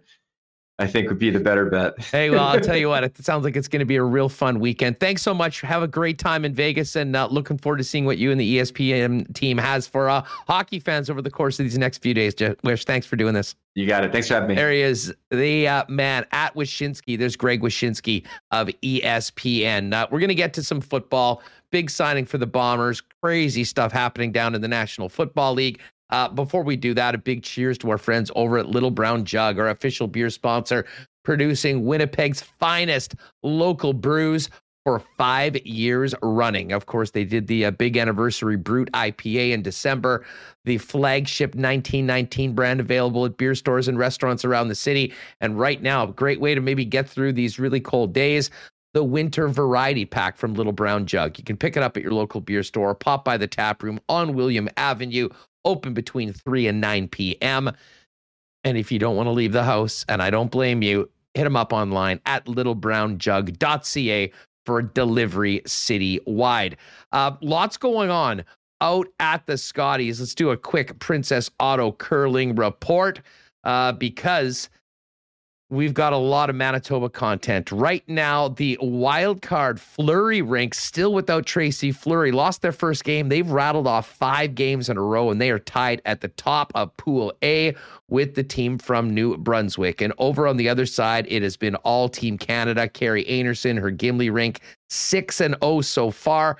Um, but a little tougher times. Another loss for Mackenzie Zacharias representing Manitoba. They are three and two right now in uh, a dogfight with a lot of teams in Pool B, but it certainly does look like Kerri Einarson and her Gimli rink will be the top of the table at the end of the first uh, round robin. Of course, curling in the Olympics gets going tonight on the mixed side with Homan and Morris. And of course, uh, we've got Jen Jones, proudly sponsored by Princess Auto, going for gold as well. Uh, Princess Auto is where you'll find the best deals and the most unique and assortment of tools and equipment around. Everything you need to complete the projects on your list or start something new is at Princess Auto. Check out one of their two local locations or shop online 24 7, 365 at princessauto.com. And we will get to the big game tonight. Canada and El Salvador is our World Cup push continues.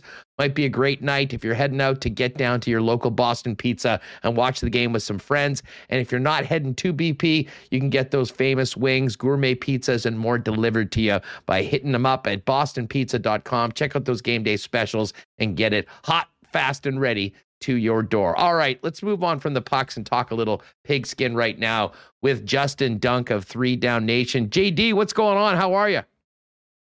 Trying to keep up with all of it, my man. I'm doing well. What about you, Hustler? Well, I'll tell you what, uh, Bomber fans are happy right now. Uh, hockey fans around here a little freaked out right now where the team is going into the All Star break, but um, it sure has been a wild few weeks for Kyle Walters. I uh, joked on Dustin Nielsen's show last week that they should start playing Enter Sandman when he comes out because the guy's been closing deals like Mariano Rivera.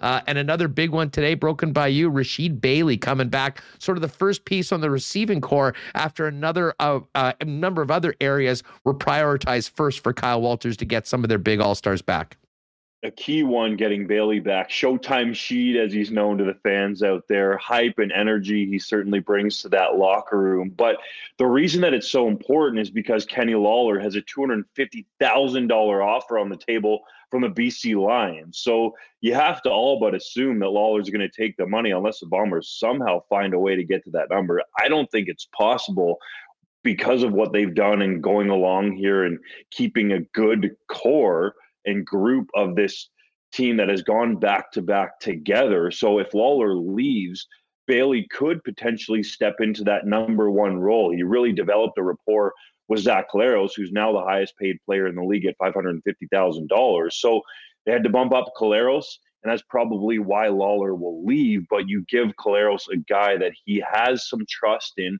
in Bailey, and you never know what the Bombers could have up their sleeve in terms of that receiving corps. Well, and, and, and you know, I think we've seen in the past that you know the receiving corps, much like the DBs. I mean, heck, the Bombers had no DBs going into last year's camp, and famously brought in thirty or thirty-five guys to essentially hmm. try out and pick the best ones. Uh, and they picked out a few gems. I mean, in Alford and, uh, and Nichols. Of course, Alford's now in the National Football League, waiting to see what's up with Nichols. But Winston Rose is back. He re-signed yesterday. Another big, big piece for the Bombers. Um, but it will be interesting that receiving corps, how different it looks. I mean, Wolitarsky's back, Sheed's back. Um, but I mean, if you lose Kenny Lawler, Darvin Adams is still a free agent right now. I mean, of course, Nick Demski, a huge part of that club that you would think would be back as a local guy. Hmm. Um, there would be the potential if you're looking for some changes on that championship roster from last year, might be an opening or two at the wideout position. There could be, and it could be a similar situation in terms of what you laid out with the defensive backs with the receivers in 2022. So I do get the sense that there is an appetite for Nick Demski to want to be back there. Of course, he's from Winnipeg, won back to back Grey Cups, wants to continue to cement his legacy in the city, but the number value is going to have to be right. As far as Darvin Adams goes, there's varying opinions around him in the league. Some people really believe like he's a piece that can fit into your offense because of what he does blocking, even though he didn't make a ton of spectacular plays in the passing game. But he's a reliable guy. Collaros knows that if he sees zone, Arvins is to or Adams is to sit down in it And if he sees man, he can put the football up and Adams will go compete for it. But it's also a spot where the Bombers could potentially look to save some money and use it elsewhere to re-sign some of these other guys that they've gone after and go bring in a group of I don't know if they'll bring in 30 or 35 receivers like the DBs they brought in last year, but bring in a group of younger receivers to see what they could have and pay them a lesser rate. Like for example, Rasheed Bailey only made $69,000 last year. So he gets his bump up. But if you go find the next guy there and bring him along with Collaros, then you can help out that defense and sign some of the guys that they brought back, like you mentioned, a Winston Rose. Well, uh, you know, big picture. I mean, how impressed have you been with what the Bombers as an organization and Kyle Walters have been able to do? Because, I mean, I, honestly, we knew guys like to be a part of this team and they have a special bond with the city and the fans. But when you win back to back championships, a lot of guys deserve raises right off the bat. Mm-hmm. And you know, we have seen a number of players decide to forego the opportunity to go to the highest bidder to stay here in Winnipeg. It's some of the most important players that we knew were leaving money on the table. Very impressive. And I think certainly, as you're alluding to, the culture plays into that. What Mike O'Shea and Kyle Walters and Wade Miller have developed there in that locker room is really special, in particular, O'Shea. And in my mind, a large part of the reason why these players have left some money on the table elsewhere, like let's say Jermarcus Hardrick, for example, he flat out said it. Does he want to leave Winnipeg for maybe $10,000, $15,000 more? Or would he rather stay there, go for a third straight Grey Cup, and know that if you keep the t- core of that team together, you're at least going to get one playoff bonus check. So that was what Calgary had going for them for years as to why guys would take less. And in my mind, that's what's happening with Winnipeg. The Lawler situation is totally on its own because some people felt like yeah, he might get in that one hundred ninety thousand to two hundred thousand dollar range in terms of the contract offers, but nobody anticipated two hundred fifty thousand dollars. So if you're going to leave for fifty thousand dollars more, then yeah, that makes some sense for you to go and get that cash because you're probably not going to be able to recoup it in Winnipeg, but there still might be some creative ways to get that back. But by and large part, for every other player, if they're going to leave for 10 or 15,000 or have the chance to compete for a cup and be back in that locker room with O'Shea, it makes sense for their career and their legacy there to come back and go for it again. Yeah. and by the way, I should mention that Demski does have another year on his deal. So, I mean, that's probably why we haven't been uh, obsessing about him right now, knowing that he'd be in. But the opportunity for, like, if Kenny Lawler does leave, you mentioned Rasheed Bailey. I mean, he would be a guy that would certainly be in the mix to step up and see even more balls. Demski, I mean, does so many different things, both from uh, a passing and a running view. Um, but Darvin Adams is the other interesting player. I know he's on your top available receivers heading into free agency over at Three Down Nation.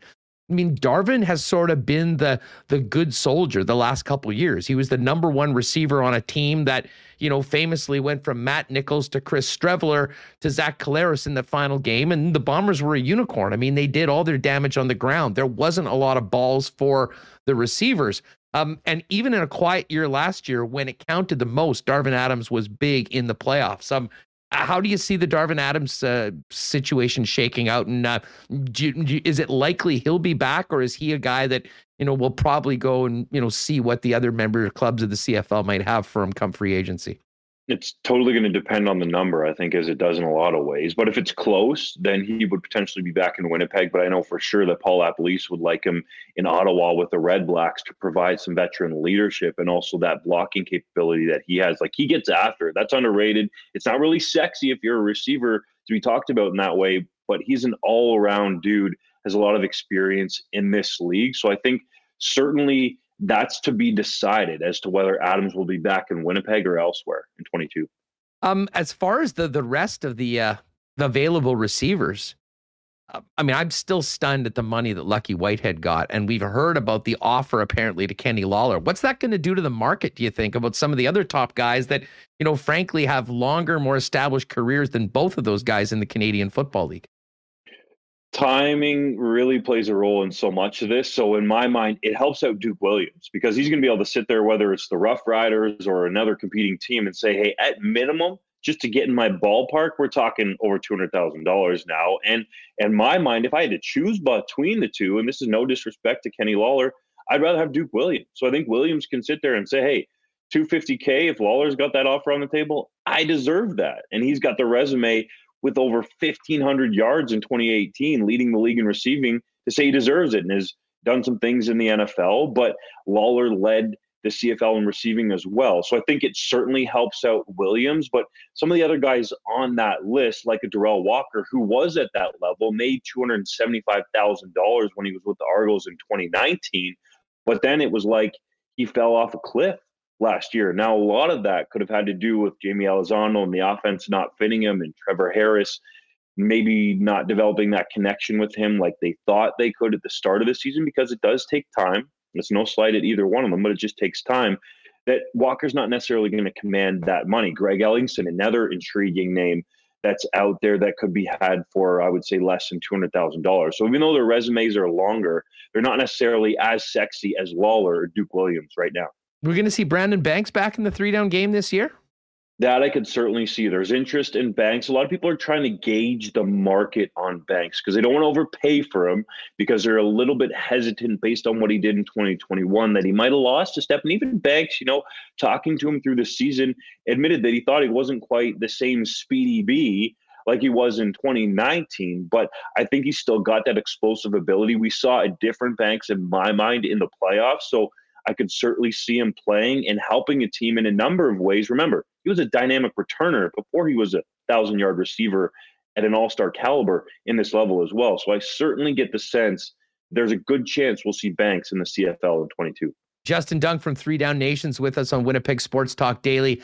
Um, where does the car- uh, quarterback carousel end, in particular for former Ticat Jeremiah Masoli? Ooh, well, there's a bidding war heating up there between the Red Blacks and the Elks. Now, Chris Jones gave Nick Arbuckle $100,000, but it wasn't necessarily his choice. There was a quote contract in the drawer or a handshake agreement with Edmonton when Arbuckle was traded for by former GM Brock Sunderland that he had to get that $100,000 and credit the team for honoring it. But in Jones's mind, it's like that doesn't even exist. He wants to go after Masoli, get a veteran quarterback there. I've been told that Jones isn't necessarily a Trevor Harris guy. So I think he really wants to get Masoli, and that's where Masoli started his career, was in Edmonton. Yes, we know him from being with the Ticats, but he was first brought into the league by the green and gold. The Red Blacks are going to have something to say about that, though. They really want Masoli. Sean Burke, the GM there in Ottawa, has a relationship with Masoli from their time together in Hamilton. Burke was there for the entire time that Masoli was in Tiger Town, signed him to multiple contracts there as well. So they have a trusted relationship. And I really think now that there's two teams competing, that's what's going to drive the price up. In my mind, $400,000 is just the starting price to get Masoli. And the fact that there's two teams competing now, that's why we have a bidding war. So we'll see how high it goes. Collaros is the highest paid player in the league, highest paid quarterback at 550,000. The next tier of that is Bo Levi Mitchell and Cody Fajardo, who have a chance to make 485,000 because they have some playtime incentives in their contract. So if I'm a Masoli, I'm sitting there saying, hey, I'm more proven than Dane Evans. I have more wins than Vernon Adams Jr., who's due to make about $450,000. So you want to start bringing out the comparables, then it's easy to see why he could get up into that, you know, four and a half, you know, getting close to that $500,000 range. So those are the two teams that I see really in the mix to get Masoli. Uh, Dunk, uh, what's Paul LaPolice going to be left with right now? I mean, you know, we knew he went in, he wanted to be a head coach again. He got that opportunity, and I don't think he got any support from the organization or general manager. We knew he was going into last season with a roster that uh, just simply was clearly at the bottom of the Canadian Football League. Can Ottawa fans expect any sort of a turnaround? And how aggressive do you think that they'll be once free agency officially begins? Yeah, to be fair, LaPolice did make a number of those decisions himself, right? There were people in Ottawa that didn't want Timothy Flanders to start. So the fact that he continued to run him out there really rubs some people in the front office the wrong way. So I think what's going to happen now is Burke is going to have more of a say over that roster and who's there. And they're certainly going to try to be aggressive. But as a lot of players resign that they would have wanted to have a shot at, then it takes those options down. But I certainly think we can see an infusion of playmakers there. And some of the guys we've talked about a little bit, like LaPolice would want Adams there. But you look at some of the other guys who could be available, you know, if they don't get Masoli, plan B for them would be Trevor Harris. And if you bring Trevor Harris, we know who he's tight with, the jelly man, Greg Ellingson. So you could have those guys back in Ottawa if it plays out a certain way. You would imagine a guy like William Powell could be in the mix, who was so dynamic there for Ottawa. And you go down that list of receivers, which is deeper than some people think that it is, then I really think that there will be a different looking Ottawa offense and the defense as well for LaPolice to be able to coach with in 22. Uh, when you look ahead to free agency, uh, what team intrigues you the most? And uh, I mean, I know we've talked about some of the big offensive players. Is a player that we haven't mentioned that you think will be in incredibly high demand once uh, the bidding begins? Ooh, ooh, that's interesting. The team that intrigues me the most, to be honest, is Ottawa because they have money to spend that's not tied up, and I think Edmonton does as well. But we're already getting a sense what BC's doing because Nathan Rourke, the Canadian starting quarterback, is on a team friendly contract of $80,000 for 2022. They're going out and trying to spend big to get Lawler there. And I think they're going to try to add some other pieces, maybe on the O line or the defense to improve. But the Red Blacks intrigue me because the East Division, in my mind, sets up as a much easier way to get turned around there quicker and they have money to spend. Like they don't have a lot invested in the players that are already on the roster. So I think that the Red Blacks can be aggressive. And in terms of a game changing player, the guy that a lot of teams would have wanted to have a shot at was Garrett Davis. But the Argos have stepped up in this negotiating window and put a contract proposal on the table worth in and around $230,000 to steal him from the Ticats and bring him down the QEW to Toronto. That's an absolute game changer. Probably the next guy that I'm most intrigued about on defense, and you mentioned we've talked a lot about the offense, is Derek Moncrief.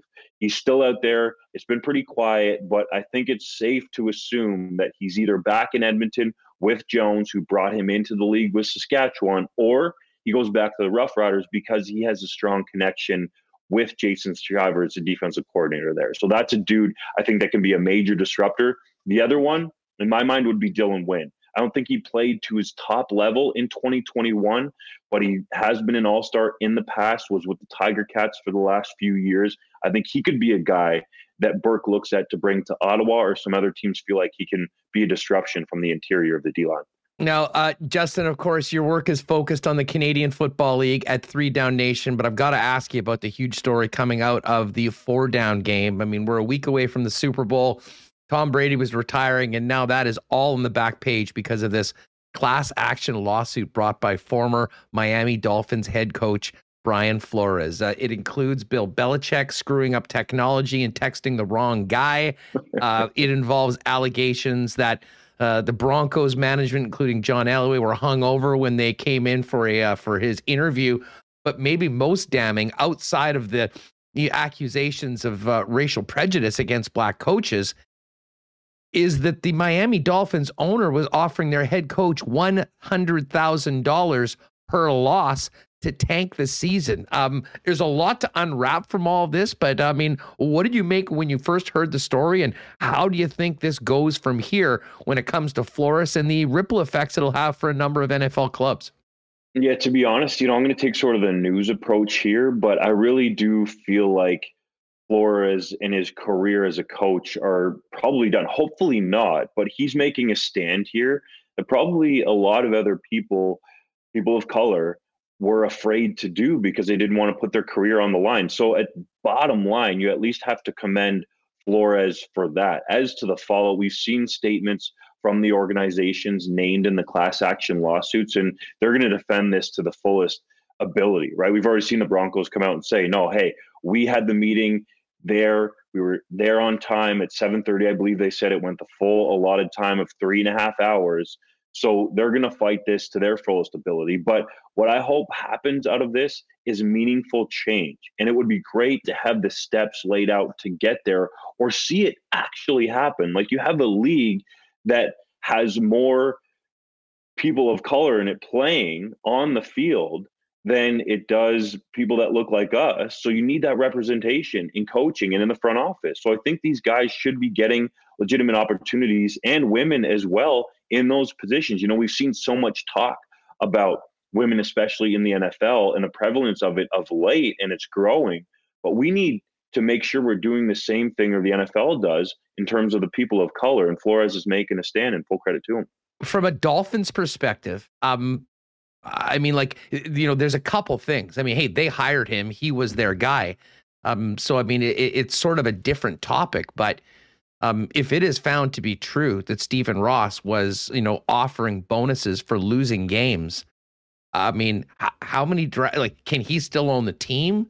What does that do to the? Uh, I know I think they plan to have a couple big draft picks coming up. I mean, I would imagine the potential for them losing some of those picks is on the table. I mean, this could be a nuclear bomb within the Miami Dolphins organization. I think that's going to warrant a full investigation in my mind from the NFL. They at least have to look into that. And if you look at what happened in the past in terms of some of the investigations they had, like a deflate gate and the discipline that was handed down, that something where you're trying to lose games and you're putting money on the line, like we saw with Bounty Gate with the New Orleans Saints, like that penalty is going to be harsh because it takes away from the competitiveness of the game and the respect that the NFL deserves. And also, you look at the betting aspect that's become so big. You know this hustler, right? That if you have somebody that's putting money on the table, the owner, or anybody else, for you to lose games. But the fact that this is the owner is a major underlying story in this class action lawsuit. Yeah, Hue Jackson also mentioned today that he was offered money to lose games, and uh, well, I, I, saw a tweet that said, "Hey, if you're good at if you're good at something, get paid for it." And uh, nobody was nobody was better at losing games during his tenure than uh, than old Hue Jackson. Uh, hey, quickly before we go, what do you think of the uh, the matchup, uh, Bengals and Rams for a week Sunday? No, it's tasty, man. You got Joe Cool Burrow on the LA stage, and of course the Rams there at SoFi. In my mind, the Rams being there or the Chargers being there was a perfect scenario for the NFL. So they get the Rams in the game. You can really hype it up in that area, and I'm sure all the stars will be out like there are most Super Bowls, but I think it'll be different because it's in La La Land. But I'm just so curious to see what Burrow can do because it just seems like nothing is able to get under this guy's skin. He's unflappable, ice cold. Everybody thought the game was over in Kansas City, but I got to remind people out there, and I hate saying this, but we live in this Twitter age where we like to react to every single play. Football is a 60 minute game. All right. Can we just, and I hate it's a cliche, but can we just remember that when we're watching these games that just because it's 21 3 and the Chiefs look like they're in control, there's still 30 minutes of football to be played. Okay. And Burrow proved that. And we've seen that multiple times, right? Everybody thought that the Bills were going to beat the Chiefs. And yes, 13 seconds, and there was all these errors, but football is 60 minutes. Let's let the game breathe a little bit and play out. That said, I am intrigued to see what Burrow can do in LA. That should be a good one. Uh, Justin, thanks so much for doing this. Uh, I know very busy for you guys over at Three Down. Uh, fill people in on uh, what you guys have coming up over the next few days, and of course for CFL free agency. Yeah, I first should say on the Demski front that he is under contract for 2022, right? Huss, I think you said that. Yeah. And I just want to make sure that everybody out there is getting the proper info. I've already got a couple texts about it. So I wanted to make sure that that's on point. So he will be back to go for the three P. As for what we got cooking at Three Down Nation, we have our top 30 of the most legit pending free agent list out there on the site. And then we're going to rank every single position. Everybody seems to like the ranking. So we got the quarterbacks, running backs, receivers, out there, and then we'll go all the way through it. You know, offensive line specialists, and of course all the defensive positions, and then literally, and there's the receivers right there. All of the latest news will be up on Three Down Nation, hot, fresh, and ready for everybody to check out. So it'll be a busy time and a fun one, and we'll see where some of these big names land us. Hey, dude, appreciate you and all the work that you guys are doing. Uh, we'll definitely have to catch up when we get into free agency for the latest from around the Canadian Football League. Keep up the great work, and uh, thanks for your time today. Thanks, man. You too. Keep it humming out there. You got to Give him a follow on Twitter at JDunk12 and check out all of Justin's work, along with our pal John Hodge covering the Canadian Football League at Three Down Nation. Uh, we've got to give a big thanks to our friends over at the Nick and Nicky DQ group.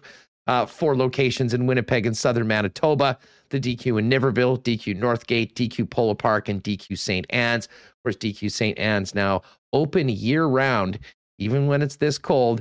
And even better, you don't want to leave the house. You can uh, order on Skip the Dishes and Uber Eats and get it delivered directly to you. Check out the new Buffalo Chicken Fingers, the Ultimate Grill Burger, French fries, and more. All those delicious ice cream novelties. Maybe mix in a blizzard. And if you need a DQ ice cream cake for an event, you can go to any of the four Nick and Nicky DQs and get one ready to pick up or hit them up on Instagram at DQ Manitoba.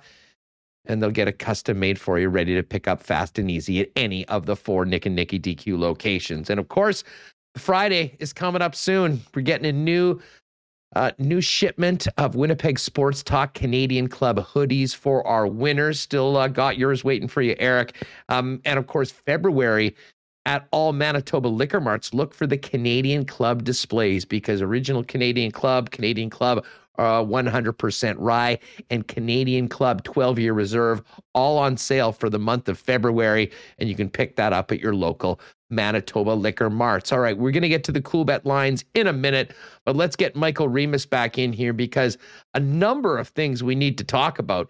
Um, but Remo, I haven't had a chance to hear your thoughts on this Brian Flores lawsuit. I mean, really shaking the National Football League, and he was doing a media tour, a number of interviews today. Um, it's quite clear that Brian Flores is trying to make a significant change after feeling that you know he and many other black coaching candidates have been uh, overlooked and not given a fair shot at some of these NFL jobs. Yeah, and we've been here wondering like why can't why can't uh, Eric Bieniemy get a job? He's been a coordinator for a while. You know, we had said Brian Flores is the number one candidate. After, why did he get fired from Miami? Well, when the owner tells you allegedly that he'll give you 100k to lose games, and you start producing winning records, uh, yeah, that would probably create um, a poor working environment. So uh, I think the shocking part, Huss, or not shocking, is Bill Belichick having uh, texting the wrong Brian. Um, this is why on my phone I have every person, I every person full names.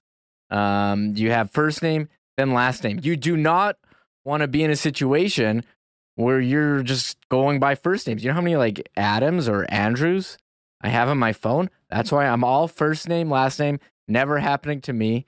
I'm trying to think, did you ever have an issue where you texted the wrong person? Um, I didn't do this, but when uh, we bought a house, when my cousin thought he was texting my wife, but he texted another girl the same name saying, Congratulations on buying a house before we even got to announce it. And then he did it again when my son was born, uh, letting then that news get out to uh, non-family members before uh, was you know appropriate. So uh, I'm gonna this I'm gonna give a tip, first name, last name on every contact, even even your your parents if you want to do that too. I don't know if you have your parents in as mom and dad, or you got. I might be a the only psycho out there that has the first name and last name. Yeah, I I have them in as mom and dad actually. I just got just got one, so that's not a bit. But you know what? That's some veteran advice too, and especially you know, over the years you meet some people, or you might mm-hmm. meet uh, you know you might meet someone of the opposite sex and might not actually get into the last name. Mm-hmm. Put where you met them. Like for instance, Jenny from BP or yeah. where they work. I mean, and any sort of additional mm-hmm. information mm. to avoid Bill Belichicking yourself um, definitely yes. helpful. That's, I mean, uh, people are missing what the story was. He texted Brian Flores congratulating on getting the Bills job three days before Brian Flores's in, or sorry, the Bills, the Giants job, um, three days before his interview was scheduled. Uh, and then, you know, Flores responded, Hey, thanks, coach. I think I have a pretty good chance for it. And then realized that he was texting Brian Daboll, the offensive coordinator of the Bills, who apparently had already agreed to be the coach. And that was part of the complaint that, you know, this interview was a sham interview that they were uh, that they were setting up. If you're on the if you're on. YouTube right Should now, you can you can do the it. reading. Yeah, sure. You can read it out. Okay, or do you want me to be Bill and you can be Brian, or you probably can't read it? okay. he says, Yes, sounds like you've landed. Congrats. Did you hear something I didn't hear? Giants interview on Thursday. I think I have a shot at it. That's Brian Flores. Bill, got it. I hear from Buffalo and Giants. You are their guy. Hope it works out for you too. Uh, here's Brian. That's definitely what I want. I hope you're the right coach. Thank you. And then, and then he says, Coach, are you talking to Brian Flores or Brian Daboll? Just making sure.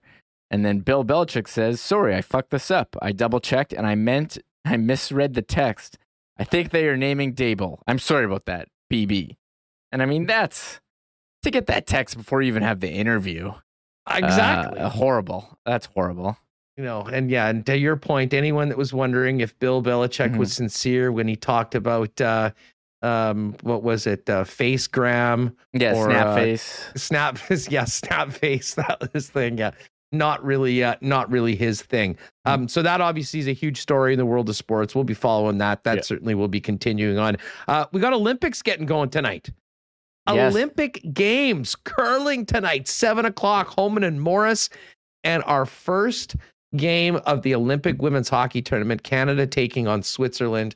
And I saw on a sports book today, someone put this out that the Canadian women are minus 35,000 favorites. Oh my Uh, I've- God. I've, never seen a line that big, literally in any sport. Not even sure why they listed it, but uh, if you think the Swiss might be able to pull off the shocking upset, um, you can bet five, and you'll probably end up coming back with about a couple grand. Hey, if the Coyotes can win yesterday, you never know. You never know what can happen here, us, right? Isn't that the the story? Although, no, I, I am surprised they did list those odds. Like, why would you even bother? Like, what is it like? Hundred dollars to win like fifty cents? Pretty much, pretty if that, if that. Um, you know, well, you bet thirty-five grand to win a hundred. So do the do the math, back it up. I mean, God. you're, you're basically talking about uh, some crazy numbers. Uh, Charles Hamelin and Marie-Philip Poulin have been Mhm. named flag bearers for the Winter Olympics. And a quick baseball note, Reem: Jeff Francis named to the Canadian I- Baseball Hall of Fame class 2022. What a player he was. I had to throw that in there. I was a big Jeff Francis guy when he was on the Rockies. He was their guy for the when they went to the 07 World Series. You know, there weren't a ton of Canadian pitchers um, then. I know he, I think he was on World Baseball Classic. He was in the 2015 Pan Am Games. Loved, loved Jeff Francis. So I actually hadn't heard his name in so long, but he will be going into the Canadian Baseball Hall of Fame with the 2020 class that didn't get inducted. Oh, we do have some uh, breaking of another bomber signing, uh, Huss. Oh Um, man, get the siren. yeah, I'll get the. I'll throw out the siren here. I'll I'll just bring it up right here. Here it is. Uh, they're throwing out on Twitter. They signed Mercy Maston nice. to a one year deal. Uh, DB Mercy Maston. I'll get the the horn. Hold on.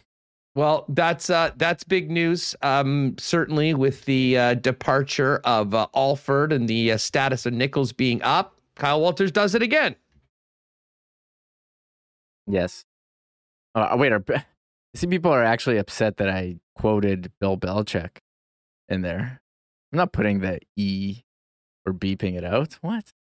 Yeah, don't worry, we're all good. Um, We're anyways, all we're all adults here. Come on. yeah. Mercy Maston back with the Blue Bombers. Rasheed Bailey signed earlier today, and of course, Remo. For people that missed it earlier, Rasheed Bailey joining Mhm. us live tomorrow. Uh, probably, I'd imagine he's probably back at home in Philly. Wonder if he was at the game last night. Not sure, but uh, we'll uh, we'll be talking to Showtime Sheed tomorrow. I'm so excited for this interview. If you follow him on Twitter, he honestly seems like the most dialed in, intense dude maybe in football. I mean, he seems to be on 24 7, both as a football player and just in life. The guy gets after it. Rasheed, yeah, he's also friend. He's also friends uh, with some wow Meek Mill, the rapper. I see Yeah. always tagging uh, Rasheed, Rasheed Bailey. Uh, okay, people are just joking with me about uh, dropping the f bomb in chat. Don't joke with me. I, you can't read sarcasm on the internet. Doesn't come through. doesn't, doesn't come through. I was kind of rattled there, but I'm good Hey, now. One other bomber note. Um, everyone's talking about this today. Uh, David Letterman. Oh yeah. Spotted. So where was he? He was backstage at the Seth Meyers show, So it Um, was yeah. but rocking a bomber Grey Cup championship too. Looking good. Yeah, I have a lot of questions about this. So he did Seth Meyers yesterday. I think 40th anniversary of him hosting late night. Because you know, before uh, the Late Show, us he was on late night on NBC. There was the whole thing. How could we all? How could we forget? But this is the picture that's breaking the internet today. David Letterman backstage uh, with the Bombers champions hat, and uh, CFL putting out the tweet. A lot of questions. How did he get? How did he get uh, the hat? Is he putting in an order on the Bombers website and typing in David Letterman or sending it to Montana? Is his assistant buying it for him? Was he given it as a gift? We have a lot of questions, but I think Norm Macdonald wearing a Jets hoodie was number one, but I think it it might have been passed by uh, by Letterman from. Although this is totally unexpected. Norm Macdonald's at least Canadian, right? He's done shows here. Like what? Yeah, exactly. connection- His buddies with our pal Bart. He, he came by Yeah. and uh, you know he uh, he you know loved Winnipeg and he was always wearing that thing. Uh, Dave Letterman uh, out of the blue, dropping a Bomber Grey Cup championship toque was something that certainly caught a people a number of people's eyes, and now everyone's tweeting about it and talking about it. So, uh, hey, welcome to the uh, the Bomber Nation, oh. Dave. You picked a great team to back it up. Two two championships in a row, and they're going for three next season. Yeah, confirmed. Royal Sports says they he got it at Royal Sports. So yeah, yeah. if you want one just like Dave, yeah, Royal Sports is, is that's where it is the incredible many exclusives as well over at Royal that you can't get anywhere else for Bomber Grey Cup Championship gear. All right, let's get to the Coolbet lines before we finish. And uh, you know what I'm watching tonight, and you should too, folks. Canada, El Salvador, 8 p.m. The quest to qualify for the World Cup continues, and Canada is a minus 125 favorite to win. A draw plus 230 and El Salvador, a big underdog at home, plus 422. There's actually three other games in the uh, CONCACAF qualification tonight.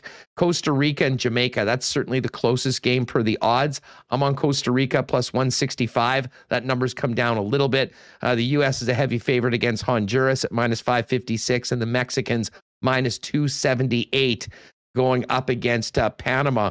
Gave this out in the lock shop yesterday. Let's just see what the number is right now on it. Costa Rica, USA, Canada, and Mexico. Uh, okay, that parlay was just over plus 700 yesterday. It's plus 665.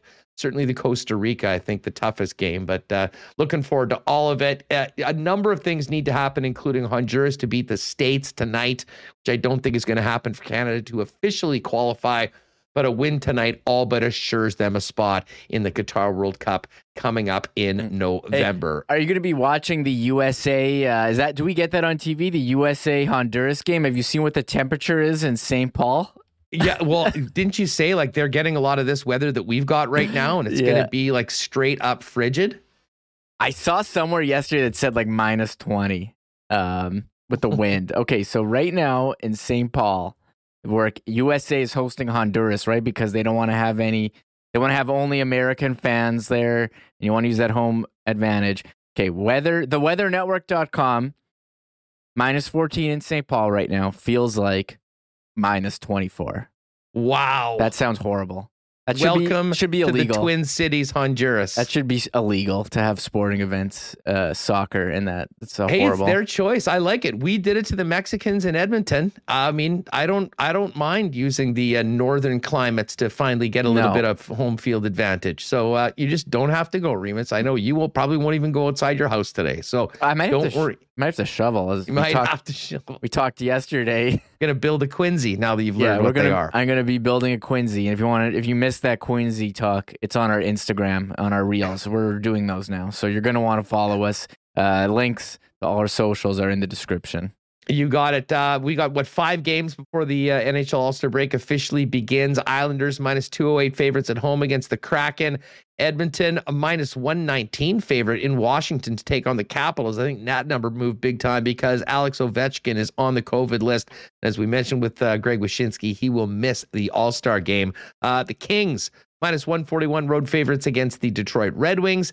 Calgary a huge favorite against the Coyotes who are coming off that stunning extra time win over the Colorado Avalanche yesterday. Flames laying minus 270 on the road. In the final game, Minnesota Wild minus 161 taken on the Chicago Blackhawks.